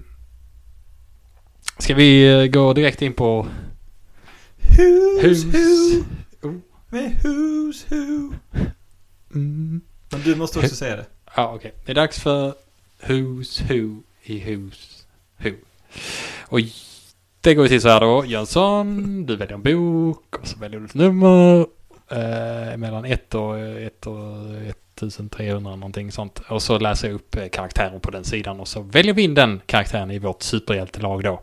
Say it with me everyone. Hittills har vi Earth 2 Batman, Sonar, Baron Winters, uh, Gunner, Sarge, Pooch, Duo Damsel, Master Jailer, Able, Vigilante, Kirke, Grey, Greyman, uh, Time Trapper, en Darkside Class fiende. Och eh, alla dessa karaktärer har då sin bas i The Netherworld som vi då kom fram till senast. Eh, Visst hade det inte varit helt sjukt om, om de eh, annonsade, om James Gunn berättar så här, ja ett av våra hemliga projekt är då att vi ska ha ett speciellt superhjältelag med Earth 2 Batman, Solar och, och, och bara, han har lyssnat på oss liksom. Det, Igen. igen. Okej alltså. Vilken bok och vilket nummer? ja, Jag vill ha bok 1. Mm. Eh, och jag vill ha eh, sida 700. Mm. Jag brukar liksom tänka ut något så här, eh, jag ska ta ett speciellt nummer liksom, eller något som är lite roligt. eh, Ett, ett påskäggigt nummer liksom, med lite Star Wars-koppling och sådär. Den här gången orkar jag inte tänka mer än raka 700. Nej, det är bra. Vi bläddrar förbi Saturn Girl, Saturn Queen, Scalp Hunter, Scarecrow, Scavenger, Sea Devils. Sea Devils, har jag läst en serie om. De är med i typ Showcase och sånt. Secret Six, The Secret Society of the Supervillains, Oj, oj, oj, oj, oj. Sensei, Sensor Girl och 700 kommer Sergeant Rock faktiskt. Oh, jaså? Det blev väldigt mycket Gunner, Sarge, Pooch och, och Sergeant Rock. Eh, Okej, väldigt mycket eh, militärer i vårt lag här. Ja, det, oj, det, det känns, men det är bra. Nu har vi liksom en tydlig ledare för den, den militära falangen av laget i alla fall. Det är ju skönt. Ja. Vet du vad han heter förnamn? Rock? Eh, the? Nej. Frank. Ah, jag Ja. tänkte om det var Sergeant The Rock. Så att han spelade Black Adam. Vi släpper det. Frank Rock. ja. Vad ska vi säga? Att han är den militärkaraktären som liksom är mest framstående i DC. Ja, efter Balloonbuster definitivt. Ja, just det. Såklart. Nej men det tror jag. Eh, Sergeant Rock. Ja, jag har inte läst mycket Sergeant Rock alls. Nej. Nej. Eh, ska tillstås. Men, men eh, Fredde gjorde mig uppmärksam på att eh, i filmen Rovdjuret, The Predator, så läser en av karaktärerna en Sergeant Rocks serie. Det får jag nästan instagramma. Eh, men jag kan inte så mycket om honom. Eh, han gästar ju lite grann i eh, den Enemy Ace-serien vi pratade om. Och sen är han ju med i Crisis såklart. Eh, jag har läst någon serie eh, med honom. Jag tror det kan vara Joe Kubert kanske som tecknade många Sergeant Rock-serier. Eh, det verkar vara liksom så här War is hell. Det verkar vara mission statement med alla serier. Frank Rock. Ja, ja men jag, jag har länge tänkt att jag ska läsa lite. Alltså att det eh, känns som man skulle vilja ha lite mer koll på honom. Eh, men eh, Har inte det, har inte det en, en annan sergeantkaraktär som heter Steel? Alltså Sergeant, Sarge Steel. Jag vet inte. Det är, det är liksom, det är sjukt att de har två sergeanter DC som är liksom Pokémon-element-typer. Finns det en, en Sergeant Fairy? Alltså här, på den här, i den här Who är det ingen liksom mer Sergeant här i sidorna runt omkring kan jag säga. Ja, jag, det, jag kan ha uppfunnit det här själv. Jag får, eh, det här Mm. vet våra lyssnare, men nu har jag pratat i typ två timmar så min hjärna funkar inte längre. Nej. Ja, det var ett bra, mycket bra ehm, eh, eh, avsnitt. Tycker jag. Du är också trött. Du har lyssnat i två timmar. Ja, ja precis. Ja men det det är ju perfekt om, om eh, nu, nu helt värdelöst att säga det här i slutet av avsnittet. Men eh, det, man skulle kunna, eh, om man tycker liksom det är långt mellan avsnitten när det är två veckor så skulle man kunna lyssna på halva en vecka och halva nästa. Men nu, nu har du som lyssnar antagligen redan lyssnat på hela så. Eh, ja. Vi säger tack till alla er som lyssnade. Eh, nu hoppas jag att ni är uppdaterade på alla nyheterna kring DC och eh, vi ses igen. Eh, samma Ledarlappstid, samma Ledarlappsfeed. Hej då på er. Hej då! Jag orkar inte säga något roligt på slutet här. Jag orkar inte det. Det, det, det, blir- det blir inget. Det blir Nej. inget. Remember to follow the bat signal to DC Caston on Instagram and Twitter.